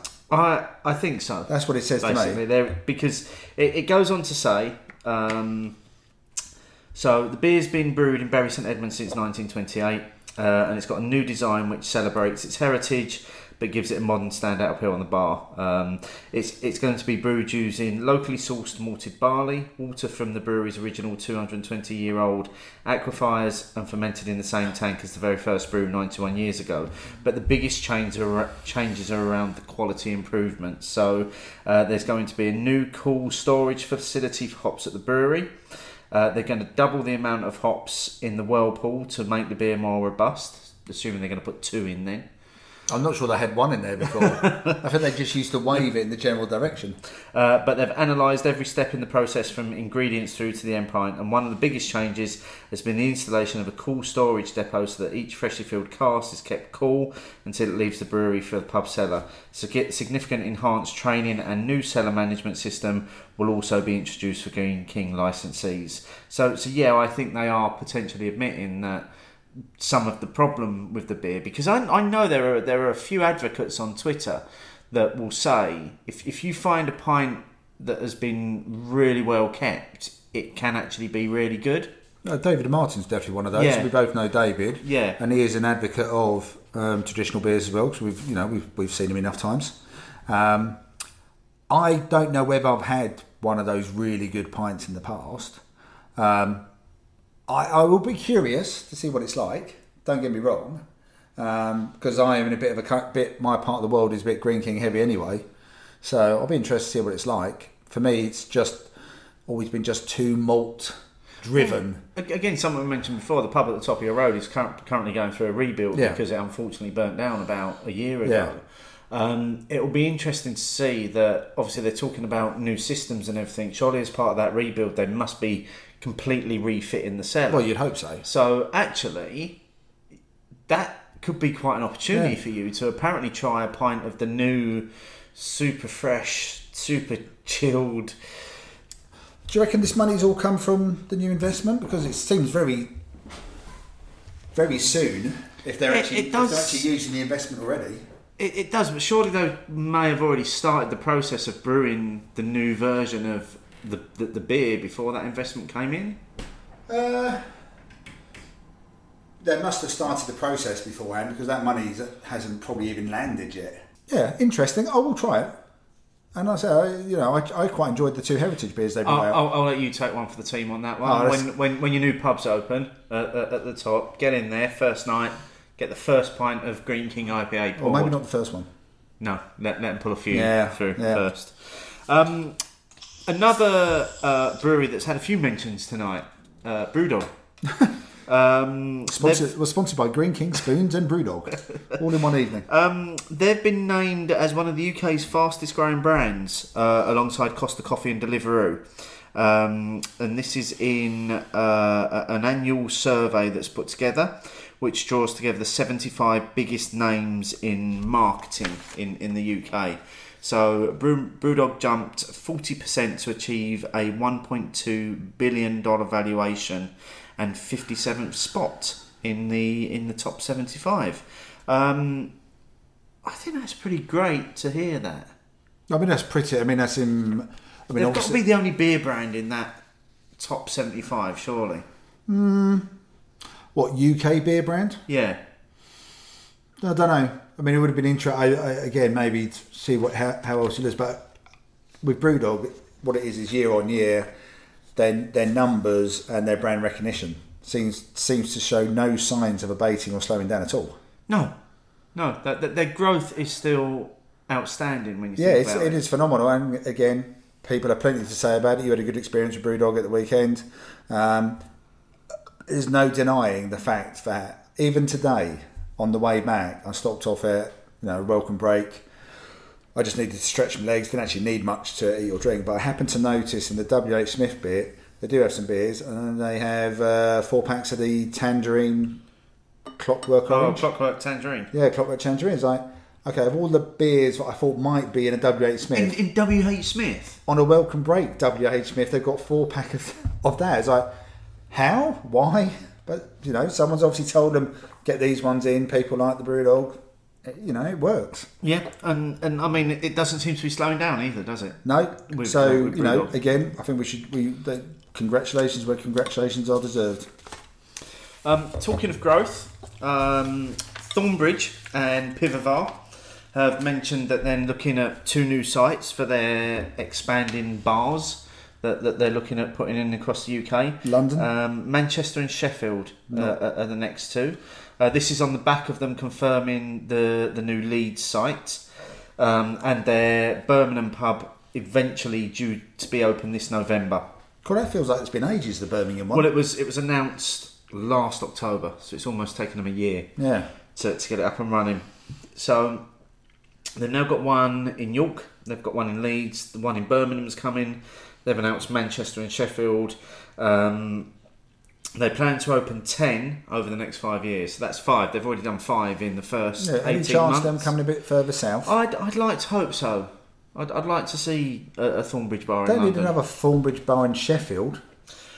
of all places. For goodness sake, Thornbridge. You've, you've got, I mean, you've got the Sheffield Tap, which is essentially Thornbridge heavy. Yeah, and there's but then you've got all the Thornbridge pubs in Sheffield. Why? Why do you feel the need to put? one. Yeah, let's put let's put another bar in Sheffield. Come down south. Come to London. Come to Essex. Yes, please do, please do. Um, and then just the, the, the last uh, news item uh, today, as we recalled, um, Waitrose have released a load of new beers in, in store, which are part of a beer collaboration festival event that they're running. Yeah, you So- sent me some pictures. all, all of the beers are um, new to, to, to Waitrose, um, and they include uh, the likes of there are two Wild Beer and Magic Rock collaborations. So, Okay. So there's a, a wild fermented IPA, and there's a I think it's a cherry chocolate stout as well that's in a 750 ml bottle from from from those two breweries. There are beers by Fierce, Gypsy Hill. There are three new Fourpure beers, although one of them isn't new. Um, NorCal, which I'm sure Fourpure released as a I think it was part of their one of maybe one of their adventure series or something. yeah. I think I'm sh- and I want to say it's with Bear Republic as, as well, but it's definitely been out before because I've definitely had it before. Yeah, but it hasn't been a supermarket. No, it hasn't Not been a one of those supermarket. supermarket offerings. Um, new beers from Northern Monk and a collaboration with Roosters and Odell from from the states to name but a few beers. And I noticed that the 440 cans were exactly the same price as the M&S 440 Mo- cans. most of them at the same price points as what M&S and Tesco and everyone else are doing. Probably the only thing I didn't right see from the shelves I saw was maybe doing the four for six pound kind of No, offer. no. But Waitrose tend to do that sort of thing less anyway, don't they? Yeah, yeah, but that's that's a hell of a selection. I mean, we were talking about this on the last show, in in, in terms of Waitrose uh, are definitely challenging Tesco now Mm-hmm. for in in terms of their beer offering, and I think those those beers that have gone in there again. They're ticking a range of boxes as well. There are IPAs, there are New England IPAs, there are stouts, there are wild beers, there are sour Well, the, beers. seven, the 750 stout sounds interesting. Yeah, a- absolutely. Definitely sounds. I mean, it's again great for us as consumers. You know, as in, again, you know, if I think about where I, the area I now live in, then I'm not a million miles away from one or two Waitrose. It does give me again another step up in sort of things I can go and buy just from a, without having to go and order online. Yeah. It wouldn't be part of my weekly shop. I can't afford to do a weekly shop in Waitrose. Let's not get carried away. I like Waitrose, but I don't think I can stretch to a weekly shop for a family of four. no, I, th- I think you're best off uh, staying where you are. Yeah, right definitely. now. Uh, with a new beer in, We in, have. in glass to finish the well. That's that's the news done. News done. You'll be glad. So you can all wake up now. We've done the beery adventures and the news. Yeah. We'll get onto opinions shortly. Um, however, as it is um, Steve's birthday today, as you listen to this, that's it. Yeah. um, and we have got one more Hawkshead beer to go and a couple of other ones. We're going to have a bit of a, a porter break, as I we think, like I to think call it's it. needed at this point. Yeah, we've as- had as- we've had well. three pale beers over the course Yeah. of the evening, if we include the Periscope beer. And uh, this one was suggested by my good wife Michelle. Um, she's done a recent beer central order, which has meant buying up anything that North Riding appeared to have put into bottles again. So um, I hope they're grateful of the business we carry on putting their way. Um, and as usual, the bomb- bomb-proof container that was sent by Sean. This is the uh, Amaretto Porter, and it comes in at five percent. Oh. So uh, a birthday porter, Steve. Cheers. Thank Cheers. you, mate. Oh, that's a nose and a half, isn't it? It has a really sweet nose. Sorry, I just kind of dive straight in. Um, You did. there's there's Oh, that's. There's a hint of sweetness on the nose. I was getting a really sweet nose, but that's um, dry and bit, dry bitter chocolate, isn't it? Straight up front, yeah. That's and that's really drying you out. Yeah. Actually, Beautiful though. Yeah. I have to admit, you know, I've said it already. I think they were definitely my brewery of the year last year, and you know they, they're definitely going some way to being the same again this year. They and having been there, they churn out some really good beers. And always amazed me when I spoke to Stuart from North Riding. He didn't really fancy doing dark beers, to be honest. Dark beers Really? wasn't his thing. but it seems it seems that's what they excel at. I think. Is is I think their. I think some of their single hop beers are really good. I think their dark beers are always outstanding. Always outstanding. This is definitely up there again. It, it is like you say, it's, it's really good. It's got there's a there's a lightly sweet nose on it. Hmm. Initial taste in the mouth is very dry. Um, again, some biscuity sweetness in Yeah, there. you get a little bit of roastiness as well. yeah, But yeah, I think it's just an outstanding porter. To be honest, the uh, the amaretto isn't really shining through for me. it's not it's not overpowering, but again, we've got it quite cold, Yeah. so that might might come yeah, through. it might be one of those ingredients we'd notice if it wasn't there. Yeah, So if it was taken out, you may notice it a bit more. But really enjoying it. Yeah, thank you, thank you, Michelle. well, yeah, and, and thank you for Michelle and you for letting me share this No, no, beer no, with no, you. you know, we we, we, we needed to break it up. We, we, we, I, I think so. I think It's a good sometimes you can have too many light beers Yeah. in, in, in a row. So wh- why we enjoy this, let's get on to this week's question. Opinions, opinions, opinions, opinions. Which was based on uh, a piece that Glyn Davis put out Yes. in, in, in the last week. So um, there'll be a link in the show notes, uh, but at Glyn Davis on Twitter or his website beerinsider.com. Uh, Glyn put out a post called Half Measures, which was largely based on his recent experiences of visiting a couple of tap rooms and being surprised to find um, that uh, the price of a pint wasn't double the price of a half pint. interesting way of framing it, rather than saying that the half pint wasn't half the price of a pint. Yeah. Um, so, and basically, uh, you can read this yourself, but some of, some of the bits I want to pull out of what, what he wrote was um, chief reason for visiting a taproom or brew pub is to try and try as, as many beers as that particular brewery offers um, from the source. And that was his objective when he visited the new uh, London brew pub of Australian brewer Little Creatures, which is at King's Cross. Uh, beer list uh, was manageable, only seven beers available on the visit, but he was shocked by the pricing. So a number of the beers were five ninety a pint, which is kind of what you'd expect to pay in that part of London. Yep. Um, however, halves were listed at 350 and no third pint measures were available, um, which seems to be a particularly large premium on the two halves compared with a pint. Uh, this in comparison to when he also recently visited North London based Earth Owls Taproom, uh, where he had seen their pale ale listed at £6 a pint, um, happened to have £3 of change in his pocket, confidently handed it over, and was then asked for another 40p. Okay, so he's got two very clear examples. there. Yes, yeah. Um, and yeah, basically goes on to talk about placing a premium on half pints as uh, any as not being anything other than an encouragement for customers to trade up to the better value pint. Uh, and also feels that it penalises those who don't want to consume high volumes and discourages people from trying different beers. It's a really interesting piece. What, what Yeah, no, it's a very good piece. wrote, um, and we based uh, our question around that, which was quite simply: Should half a pint cost half the price of a pint? Six hundred and twenty-six votes. Eighty-three percent of people said yes. Seventeen percent of people said no. Pretty overwhelming in favour of half pint costing half the pricing. Yes. Um, let's get our views first again, lest we forget to do it. As if that could ever happen, we would forget to share our own opinion. Yeah. Uh, where do you stand on, on, on this one? I have to admit, I don't know how much thought I've given it in the past. Um, and I've been to Little Creatures recently, and I automatically went for a couple of halves because I was there with Michael and I didn't want to drink too much, and it was like the last stop before we were going home. And I hadn't really thought about it too much because I bought some food for us to nibble on as well. if I had looked at it, I probably I probably would have taken a maybe a step back, thinking, "Oh, do I want those two halves?" It's not a matter of whether I can afford it or not. It'd be a case of everyone loves to feel like they're paying a fair price, and if you see two halves coming out at seven quid and a pint coming out at five pound ninety, you're going to think, aren't you? Yeah, Because that's quite a disparity.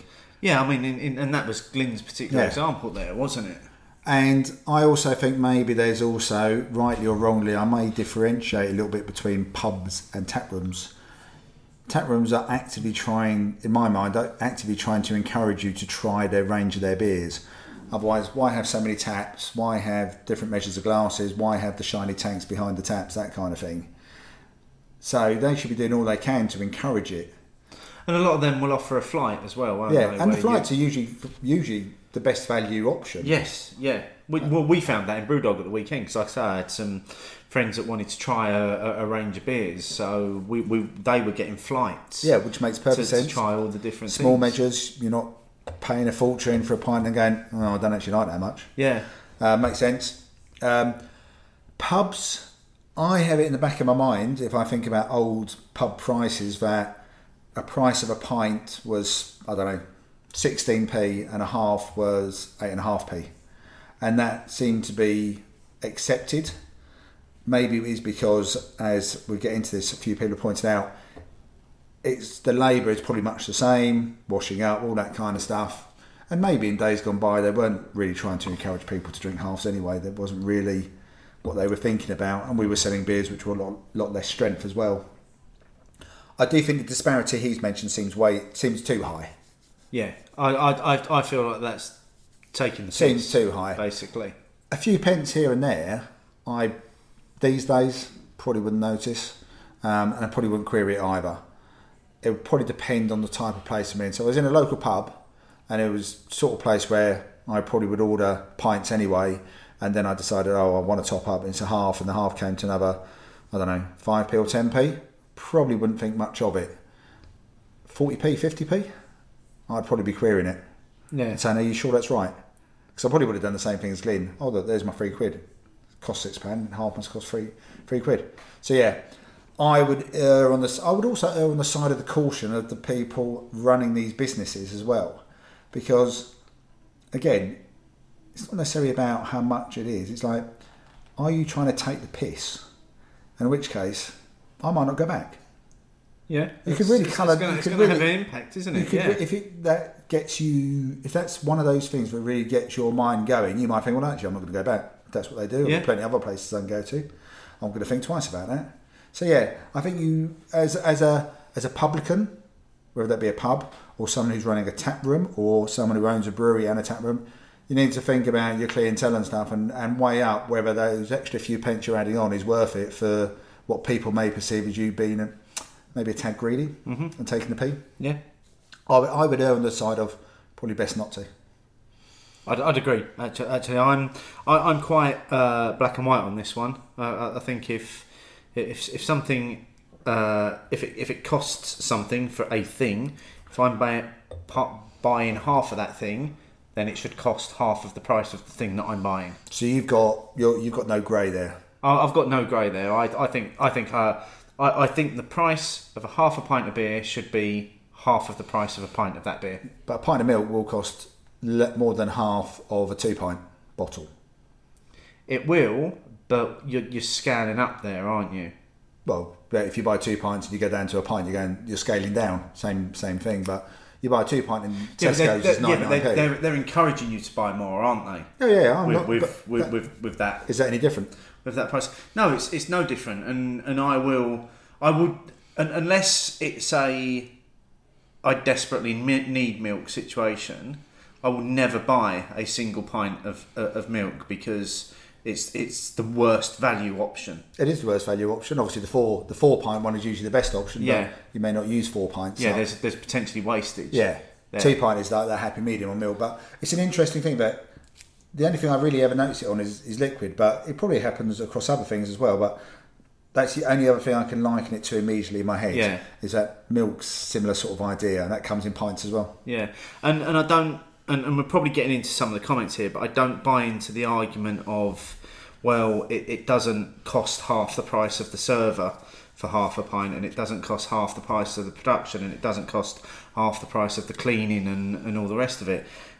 No, it doesn't, but you can't factor that in as an argument because that server is paid a wage to do a job, and you've got your dishwasher running to do a job. You're not asking the dishwasher to do half a job and only clean half of the glass. So where, where people say, "Well, no, you've got to factor in all these costs," I, I, I personally I disagree. That the, the price of a half pint should be half of what the price of a pint is. You're saying it as a consumer, if you're going to offer me half pint measures, it should be half the cost of a pint. yes, absolutely. And you sort out the costs. Yeah, all, all of the associated costs that are around that are down to you as a bar. Yeah. And, and I think I think somebody says it, and I'm, I'm sure we'll come on to it that if if if you've got to do it in a way that you set your half pint, if that's the way you want to do it, you set the price of your half pint, and then you double that. Rather than the other way around. Yes. Rather than going, okay, well, I charge £5 for a pint normally. I'm going to say it costs more than half a pint for that, so I'm going to go 265 Yeah, What you should go is, okay, well, it, I, I know that my minimum has to be 265 therefore a pint is £5.30. yeah. Although I am looking forward to ordering half a Ruddles. Well, are you going to have half a p available then? Let's have a look at what, what, what, what some people have been saying about this because again, it's it's very, I think it's very similar to what we've already shared our views there. Um, so the Hopspot podcast at Hopspot UK, I failed to see any reason why this wouldn't be the case. It also works both ways though. Asked for a pint of something last night, was only advi- advertised as a half and paid twice the cost. If I'd paid more than this, I'd have cancelled the order. Any less, and I'd been surprised, probably pleasantly, and probably questioned the logic. Seems to me it'd be go it'd be backwards and going forwards on the whole binge drinking issue for a pint to be cheaper. Will Watkins at Dry Your Beers. It should be proportionate or very close to this for all measures. I understand it's not half the labour to serve, so a small difference is fine. But one of the beautiful things about the world of craft is it encourages everybody to try new things. Proportionate pricing helps. I think the proportionate pricing is a quite a good phrase. Yeah. Um, again, doesn't necessarily appeal appeal to your what your stance and stuff. I think it's quite a good way of pick, of framing the argument that Yeah, way.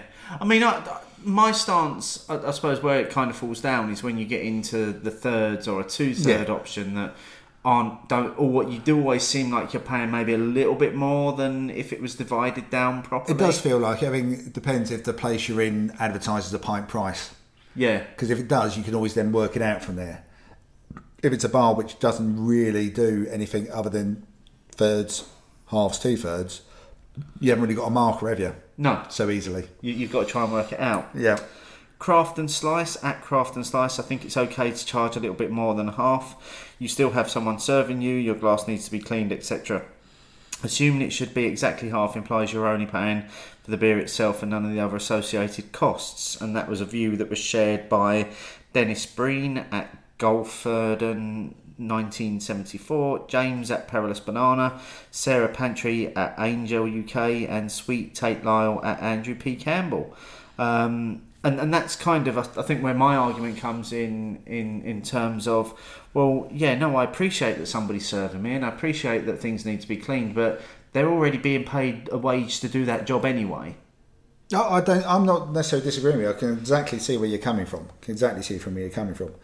Um, from Rich Taylor, um, who, as everyone knows, works at the Vic at Rich Taylor 1608. I'd like to know the reasoning behind anyone who voted no. Imagine how many complaints a venue would get, or how often the staff would have to explain the reasoning behind it. Tell you what, Rich, do it for a day and let us know how, it goes. Yeah. with the regulars. Now, now I think, I think obviously Rich coming from the point of view of the Vic, where I think half pints are half the price of Yeah. a pint. Yeah, they are. Yeah.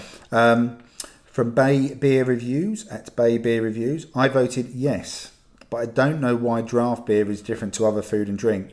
Whereas the serving size increases, it get, gets proportionately cheaper, which is think of what I said about milk, wasn't it? I Yeah. it does seem to happen. I've got it in my head about it used to be the same with gallons of petrol and stuff or litres. But if you if you could ever be bothered to work out the, the the up from a litre to a gallon when you could still get gallons of petrol, but there was some the, the a litre proportionally wasn't the same value. It costs more to just get a couple of litres rather than getting actually a few gallons. Okay. But that's in the back of my mind, and we're Yeah. talking a while ago now, aren't we? I'm sure our uh, regular statistician will, will, will jump in with some figures there if he feels there's a need to. Um, Graham Meakin at Graham Meakin. Yes, although don't like people scaling up the price. Sorry, don't like scaling up the price for a half to moan about how much a pint costs when it's eight percent. You should never be drinking pints. It's a great point. Yeah, Yeah. Some people do skate up just for a, a rant about pricing, don't don't they? And uh, from Miles, I think he's covered a couple of tweets from at Miles Lambert. The logic is clear, and I think it'd make good business sense for a business selling to its customers to make the pricing seem transparent. But if you were really to associate all businesses' costs per drink, a half a beer would cost more than half the pint of a cost. By that, I mean if you look at the staff time involved, it's not half the time. The glass doesn't take half as long to wash, but as a business, I think you pitch prices that customers can feel comfortable with, and half the price does that. It's a really long couple of texts to get to the point of Yeah. saying basically just half, half the price. Yes, which which seems to be where most people are, are going this week. Stephen O'Kane at Socrates Nine. Ridiculous that people think there is no additional costs in selling two halves instead of a single pint. There's tons of other examples out there where buying in larger quantity is cheaper. And again, we've, we've, we've said Yeah, that, haven't we? Yeah and there are examples. And I'm sure there's, you know, I reckon people will quote a few other examples at us and stuff. So I, I do, I know what I know what they're saying. Like I said, I can understand it to a point, but I, I can definitely see where you're coming from. And it's down to the business to factor in their cost. Don't make it feel like I'm paying.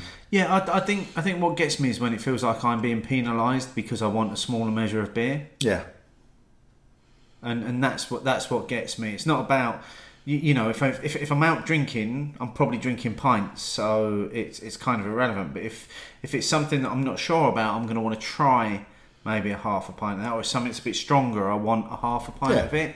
I don't expect to be paying more just because I want a smaller measure. Gideon Foster at Brewshack underscore G. Logically, from then from a business point of view, the pint cost is increased marginally to cover the additional cost of serving a half, or in other words, fix the half pint price on cost to serve it and double it for the price pint. That's the point that I was trying to alluding to, to earlier, and I think that make think that that does earlier. make perfect sense actually. Yeah.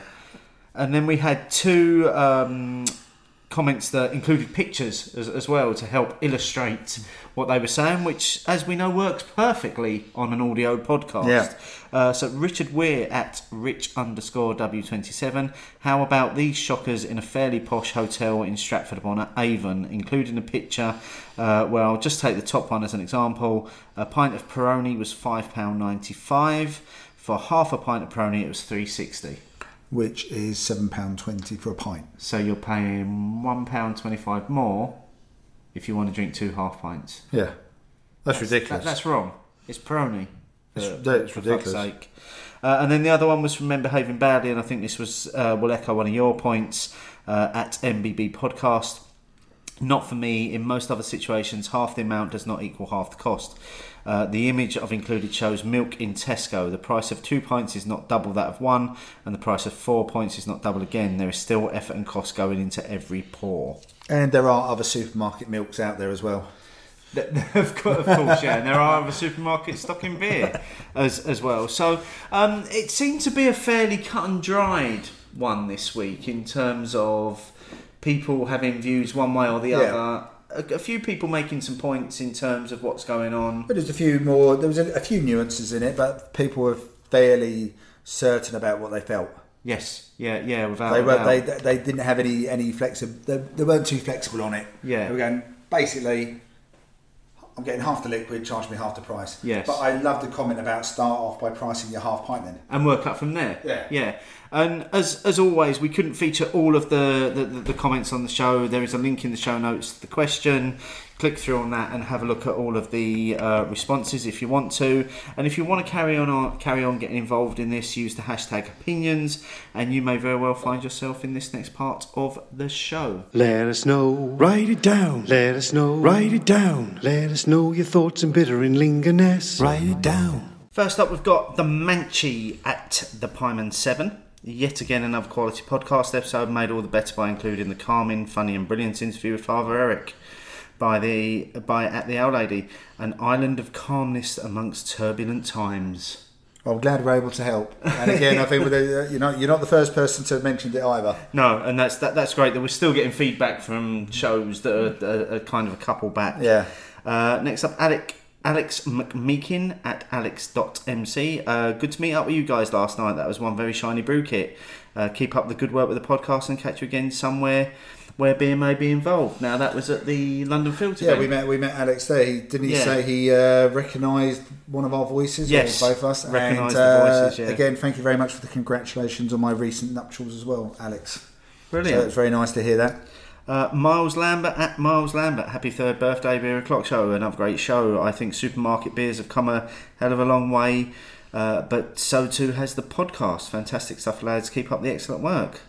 Well, thank you very much, Miles. Yeah, so it's nice to have people uh, enjoy what we do. Yes, and. I quite like the uh, the the fact that we've we've, we've progressed as well. Yes. On that note, You're I'm opening another another beer. Um, while you're pouring that, let's talk about the last one. We had the North Riding Amaretto Porter.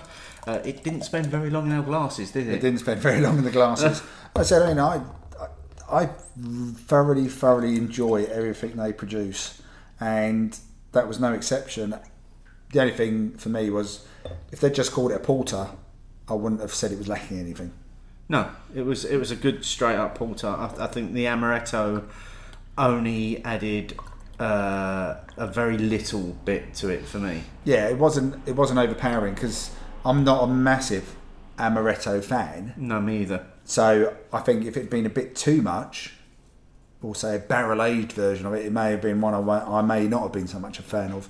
Really enjoyed that though. Yes, yeah, absolutely. And we have a new beer in glass. So uh, what do we have now, mate? So the last of the offerings from Hawkshead. This is unfashionably late, a beautifully hazy DDH double IPA, which comes in at seven point four percent. Okay, well it is uh, It's- certainly hazy. Visually, it definitely ticks that particular box. Cheers. On the nose, it does. It's almost got that sort of um, vegetal, I was I was going to say that's the first thing I get from it is vegetal. almost like There's a, there's a little bit of onion in that I for was- me as yeah. well. that's quite an overpowering aroma, which isn't making me wanting to dive in. I have to admit. I, I'm, I'm with you on that. Right, I'm going in though. Yep. Okay, on the upside, the vegetal onion aroma doesn't follow through quite so heavily on the flavour for me. Um, but unfortunately, this feels like one of those beers I feel like isn't ready. I don't. This isn't how. I don't think this is how it should be. I'm not getting those fruity. I'm not getting the fruity aroma. and I'm not getting fruity notes. I'm I'm not enjoying that at all. It's just dry. It's it, it it's dry. It's uh, it's sticky. It's sweet. Um, it's like freshly squeezed tropical juice. See, it's not. I'm not even getting that for me. I, I'm I'm lacking some of the.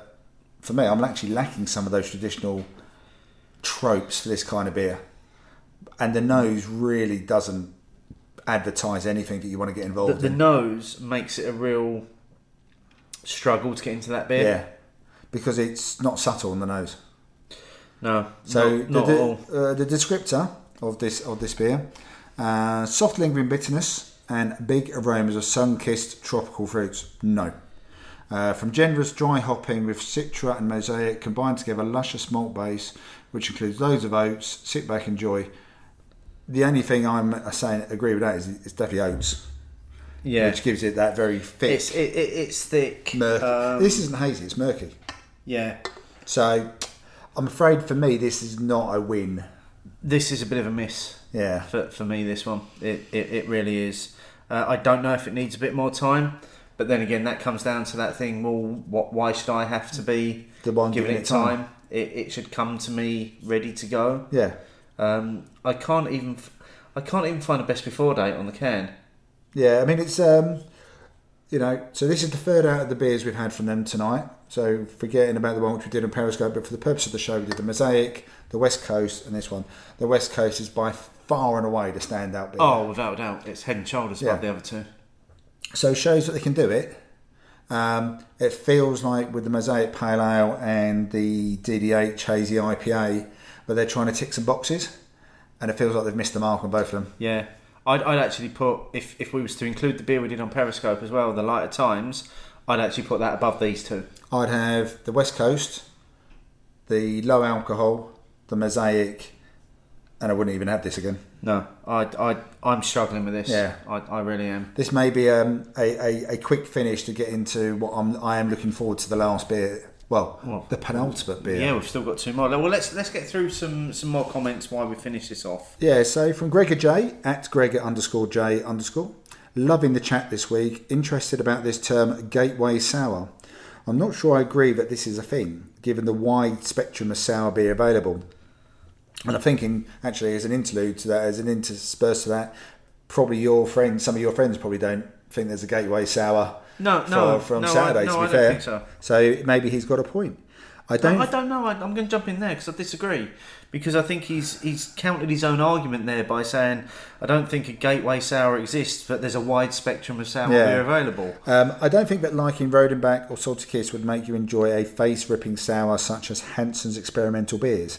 Oh, I see what he's saying. So he's saying um, just because you might like the Gateway one doesn't mean you're ne- necessarily going to go on to the next level. No, but that's and, and I know we're tearing this comment apart before Yeah. we've even got through it. But that's that's the same with any style of beer. So you might find a, a, a West Coast IPA that gives you a huge bitter finish, but that might not be for you. But you might also find one that's just got a subtle bitter finish. Yeah, but I can see I can see the point he's I can I see can, where I the can point see he's what I can from. see the point he's Yeah. making. Yeah. Um, so let's start. Let's start. So, interested about this term gateway sour. I'm not sure I agree that this is a thing, given the wide spectrum of sour beers available. I don't think that liking Rodenbach or Salty Kiss would make you enjoy a face-ripping sour such as Hanssens experimental beers or something by Cascade if you don't like these types of beers in the first place. It's such a versatile style which has something for everyone, but doesn't necessarily give you a taste for everything. Interested to see what everyone thinks. Can you train your palate to like something that makes you recoil in horror? I think you can. I think scientifically you can train your palate to like anything. Isn't I didn't like Marmite, my mite as a kid. Isn't it something like you have to try something 40 times well, it- be- to force yourself to. There's definitely a number. Yeah, I, I'm not sure whether it's 40 or not. There's I think definitely a number. You are, up, you are, you are right. There is. I, I think you can train a palate. But put it out there. If anyone else has got any thoughts on that one, please let us know. Because And, and some actual science. some actual science would, would be be great. great. But I, do- I think I, I can see where I can see where Gregor's coming from. It's a very detailed uh, comment. So thank you very much for that, Gregor. Definitely one for thinking about.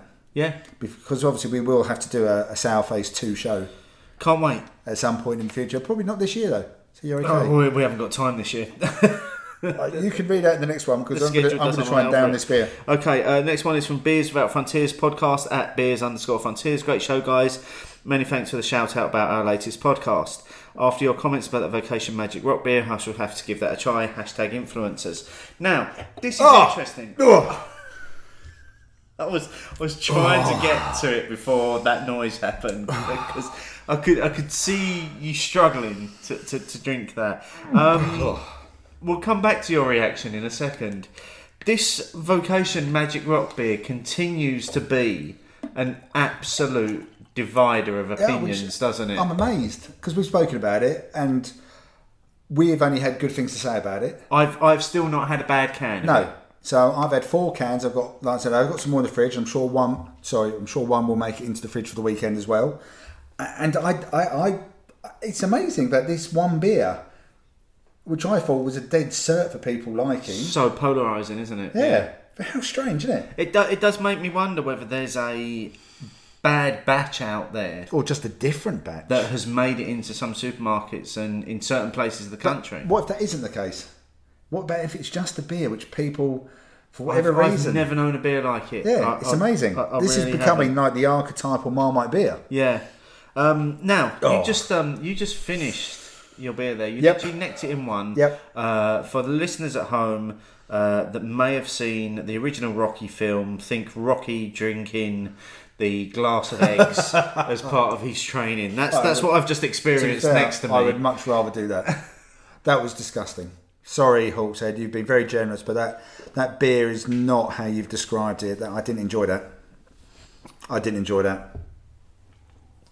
Steve has just basically pulled a sour face. Well, it's it's not a sour face. It's just the the finish is just it's so unbalanced. Oh no, it's not. It's, oh no, moving on. So I'm going to crack open. We have still actually got some more comments as well, but I'm going to crack open a beer because I need something else to taste now. Okay. So, from Paul at UNRCD, he's very kindly uh, donated a couple of beers to us. Um, I think mainly on the premise that he's, the, these aren't his preferred He styles. doesn't like dark beers, so Yeah, he's he- giving us all the dark beers that he Um, doesn't want to drink. Damn. Um, this one is a collaboration by Northern Monk and by the River Brew Co, and this was for the Northern Powerhouse 2019 series. Um, Imperial Maple Brown comes in at 10%. And for those keeping track, and Brews, it's another brown ale. It is another In brown terms ale. of their predictions for Yeah. this year. Um, While you're pouring that, I'll jump in with another comment. So Sean O'Reilly at Uncruler, Uncrulier, uh, official number cruncher, statistician, whatever you can say at this Stato. point of the evening. Uh, happy birthday! I'm up to March 2016 in my listening from the beginning adventure. So I've just realised I don't have many more chances to hear Mark's Aussie twang. Regarding the joiners, I was a bit miffed they weren't open at the end of my five mile hike into Bakewell. Having said that, I was quite impressed when I back, went back later and they were. No cask Jaipur, but plenty of other great options on cask and keg and a friendly atmosphere. so he was in Bakewell the week after you then? Yeah. When the weather was nice. Definitely. Yeah. I can smell this beer I've just poured. I, I can't. So, um, are we going to have a little. Oh, wow. That's what I could smell. I mean, that smells barrel aged. It does smell barrel aged. Again, a little bit of sweetness on the nose, perhaps, which I suppose you'd expect from a bit of maple. Yeah. That smells good. Cheers, and Cheers. Uh, cheers to Paul. for- Yeah, for thank you this very one. much, Paul. Very much needed after that one. Right, first thing I'm going to say is that is a delicious tasting brown ale. Yeah, there's loads of body to that. There is loads of body to it. It's thick and creamy straight away. but don't you think it's? I think still think it's quite light. It's Yeah. not uh, a, a viscous it's not thickness. sticky. It's not a sticky viscous It's thickness, not is it? viscous like that last one was. No, this has got it's got a balanced body. It's got some sweetness, which I presume is, is the maple influence. It's easy to drink. There's no alcohol burn. There's no way this beer is ten percent. That's delicious. I think they're blatantly lying to us. That is really, really delicious. That is really, really tasty, and it, yeah, it feels like it's. Uh, it feels like it's although they're talking about the heritage from you know about Newcastle brewers and brown ales. This definitely feels like it's got an American influence to yeah, it. very much so. To me, that's properly nice. I, I feel this may have been slightly influenced by um, if you've ever had founders do not the KBS, Yeah. the CBS, Yes. the Canadian version of their stout. Oh, it could and, be. and that's that's a straight up stout. Yeah. This is obviously this is maple brown. Feels like there's maybe some influence come from there. Well, it's worse influence. on- on worse influence to take. Yeah, but this is this is a this is a really good beer. Paul, you you're actually missing out on something really good Yes, here. yes. We're not now. We're not. No, thank you very much. but this is uh yeah, really tasty stuff. Um, so uh, another comment we've had is from Ronnie Bean at Ronnie Bean, uh, who says them. Can anyone suggest a good spot in Barcelona? Me, as a matter of fact, I can. Cheers, lads. At Beer O'clock Show, Opinions ninety one, hashtag Public Service Podcasting, hashtag Barcelona Tourist Board. Yeah. So I'm guessing from that that maybe somebody asked Ron if he knew of any places to go in Barcelona, And I've mentioned a few. and he had listened to the show, so he was able to share those Yeah. recommendations. Well, glad to be of service. that's well, that's that's what we do here, it's, isn't it's, it? it's, almost like the BBC, Yes. public service. Um, next up, we've got craft lover Mark Johnson. I did love- I loved this tweet when. I saw it. Um, oh, I see. Those were your favourite shows and guests, were they? Well, you can forget the barley wine special now. I enjoyed this. Stephen Martin studio chats are my fave shows.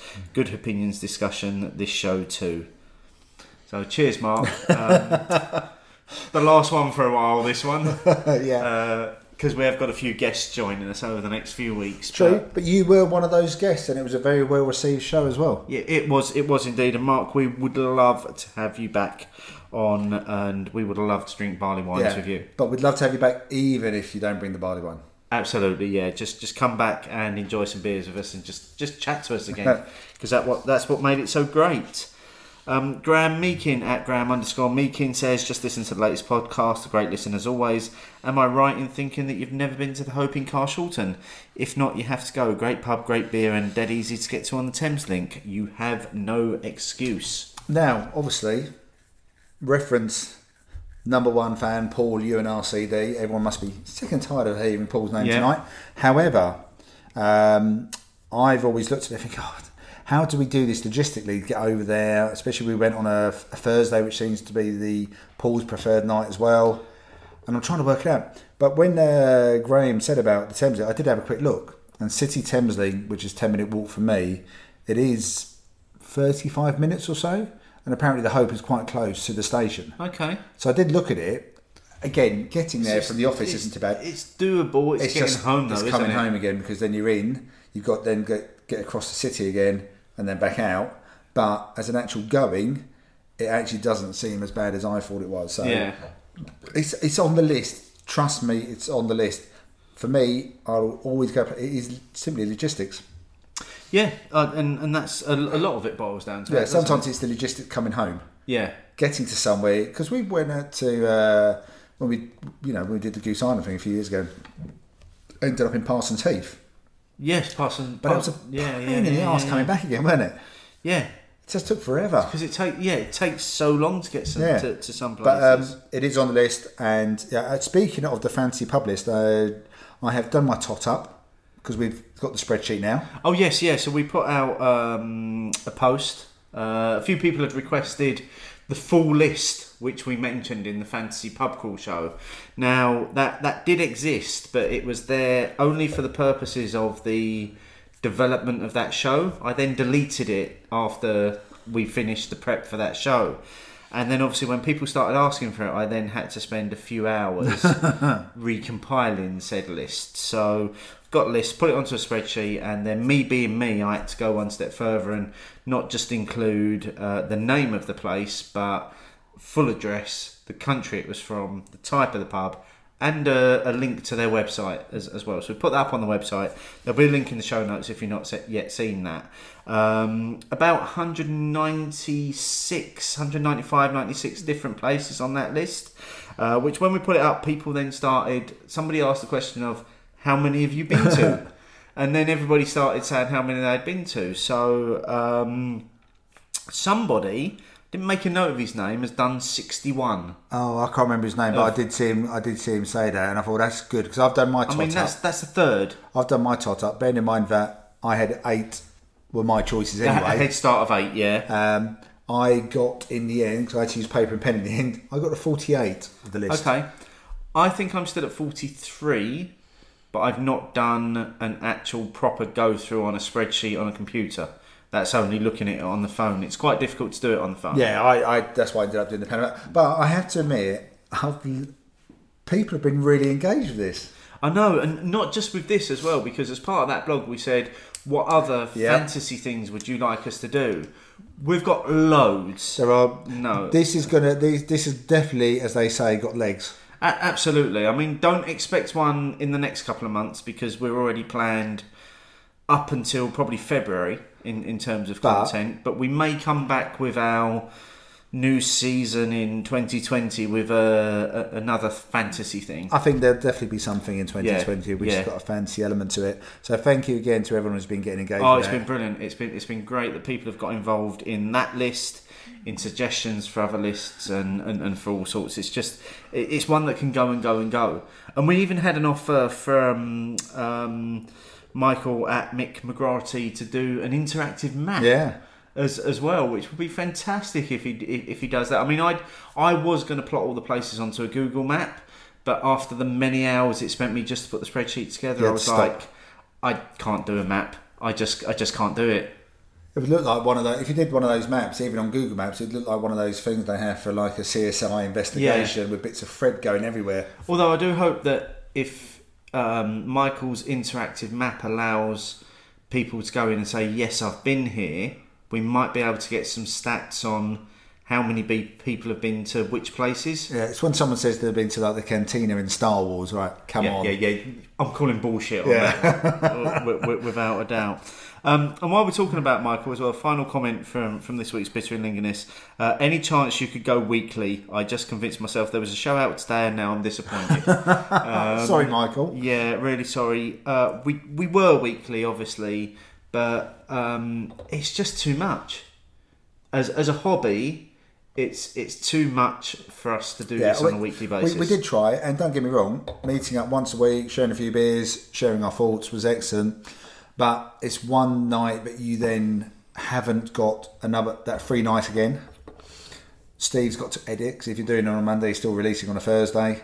So eventually, we just got to a point where it's like this isn't sustainable. Yeah, uh, and, and and that's that's absolutely. It's not. If if we could, if we if we were paid to do this, I'd happily do it. We I'd do it daily. If if, if, if I was if I was paid. I, my liver can't afford for us to do this daily.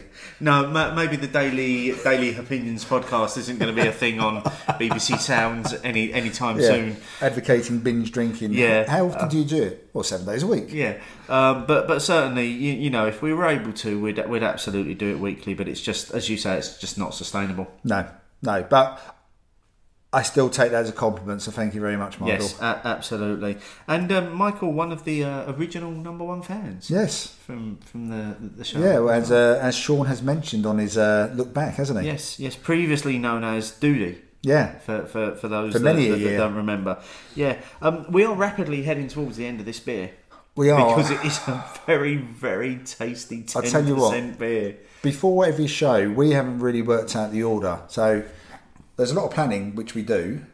The order is always We, the we last never thing. plan the beers, do we? No. And then tonight we sort of said, okay, well, we'll stick that there, do that. Let's maybe bring in the porter as a bit of a birthday beer, as a porter break. This beer has come in at the perfect time after the, the I- hazy IPA. I, I, I think so. I, I think we were both unhappy with the hazy IPA, This is brilliant. and, and this has brought it back. Again, so the, this is the second year of the Northern Powerhouse series, isn't it? Yes. Um, I didn't buy. I didn't buy the set this year. I bought the set last year when it came out during the World Cup and did them while England were playing Sweden. I think. Um, this is a fantastic beer. Fantastic beer. I just noticed it says 007 on it. Oh, See, I might actually have to keep this you're label. having that label, I might have you? to keep Yeah. this label. Um, it's superb. It's a 10% beer. It smells barrel aged, but it tastes quite light as well. But it, it's so well balanced. Superbly drinkable. Not a hint of that 10% alcohol, really. No. Doesn't feel it, doesn't taste it, doesn't drink it. it's got real lasting sweetness at the end. Yeah. That, that just sits around on the back of the mouth. Just residual. Yeah, yeah. And, and every time you take a little bit more, it just washes over it and, and, and reminds you of what you're doing.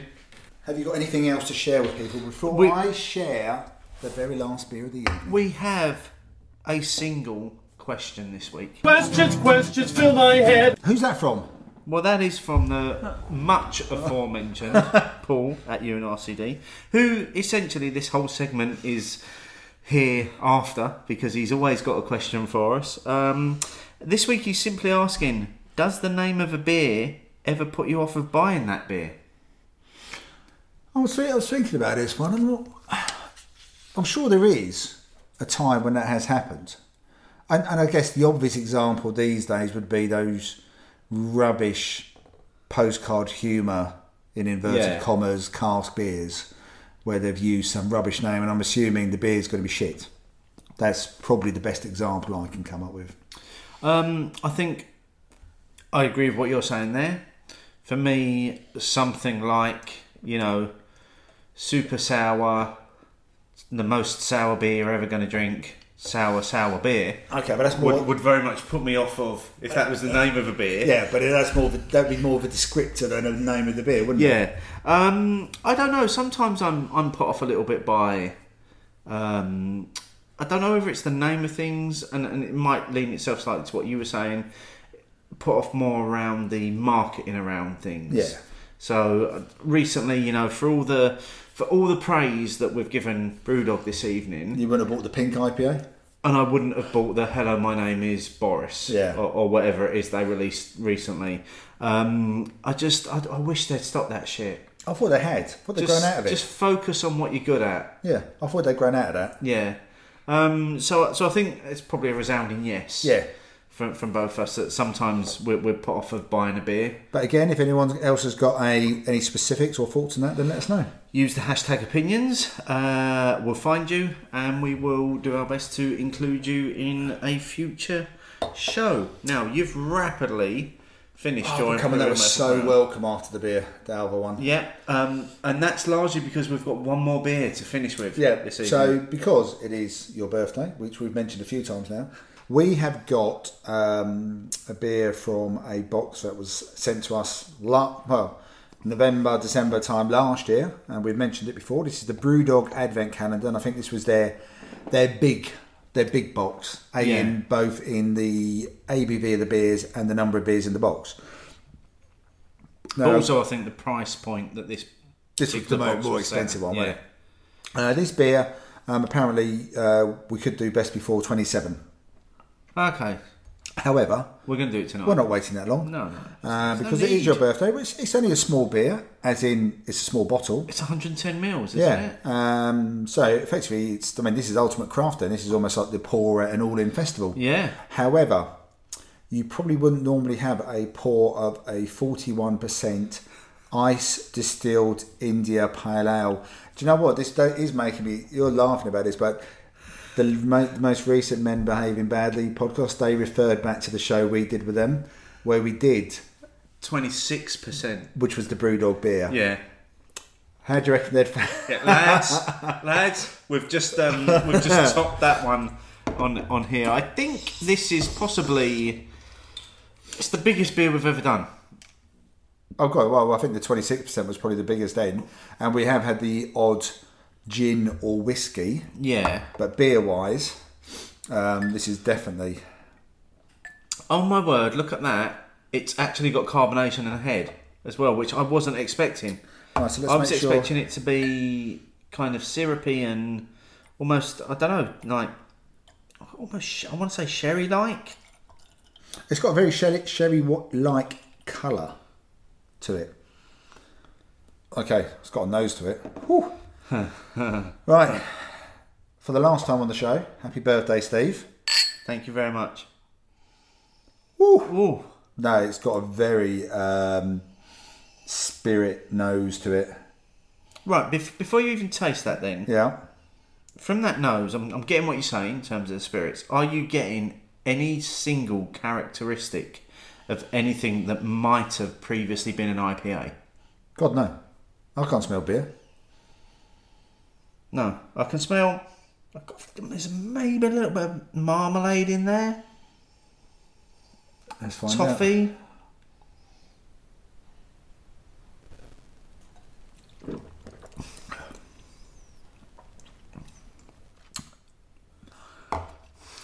I can taste a bit more beer, but it's definitely got a um, a spirit. There's the heat. There's the alcohol. You can definitely taste the spirit element to it, and it's also a bit thicker. It's almost got like a dessert wine thickness to it. Look at the way it's on the glass. It's it's coating that glass. is isn't coating it? the It's glass. coating- It's, it's, it's viscous. This is a sort of beer, in inverted commas, that you um, should have on a cold winter's night when you can feel on, early onset cold. See, now I've had this before when it was in the bigger bottle and it, it came wrapped up with a resealable lid as as well. And yeah, I would say that's a good idea. I don't remember it tasting like this. I remember it tasting very different. Then I remember it tasting much more spirity than, than this. Um, the only one of, or not the only one. I've, I've not that, that they did one above this, which was fifty odd percent. Yeah, that wasn't that about 56 which, or something? which was served in a dead squirrel, Yeah. or, or something. Obviously. and and the one below it is Tactical Nuclear Penguin, which is a ice distilled stout. I've never had that, and I really want to try the Tactical Nuclear Penguin because it's a stout. Okay, why don't we save that? If we can ever get hold of that one, that's the ne- that's the one we'll share with the follow up show with Men Behaving Badly. Yeah, oh, I'm sure they'd love that. They would love it. yeah, Yeah, because they love stouts. They love stouts. They love dark let's, beers. let's give them a nice distilled one. They like they like Yeah. lofts as much as they like stouts. Um, wow, that's a big beer. yeah, okay. on, That's it? that. We're going to be drinking this after we close Well, the we are, yeah. We're not finishing this while we close the show. So we've got one uh, reminder for, for, for people. There are still two weeks until the end of September, and on the last show we did set a competition Yep. that would run until the end of the compet- uh, run until the the end of the competition. Apparently, it would run until the end of September, uh, and that was uh, for a Thornbridge Jaipur T-shirt. Uh, and all you had to do was tell us how many pints were served at Peak Ender. Yep. We have had some answers We, come through. we have had some answers and they've all been right so far. Um, we're not going to tell you how many were served on this No. show. You're going to have to go back and listen to the previous show. Exactly. If, if you want a chance of winning that t shirt, the option's still there. Once you've got the number, DM us. If you're right, we'll add you to the list and we'll do that draw on the next show. And speaking of the next show, Steve, Yes. where are we? We are going not too far from our home studio. Nope. We are going just down the road to Leigh-on-Sea Brewery. Yep. Who have been, had a few mentions in the last couple of shows, including this one. Yep. We're quite excited to, to, to record with them Yeah. because um, we feel they share a lot of the same philosophies as us. Yeah, they're, they Views as us in terms they of beer. feel like a very um, a much more modern brewer in our county than a lot of the other ones are. That's not differentiating between good and bad. That's just saying there's a. It feels like they're more awake to what else is going on. Yes. So if anybody has, any of our listeners have any questions that they'd ask us to, that asked us, oh, fucking hell. This is what happens. That's what happens when you drink 41% Yeah. beer at the end of a podcast.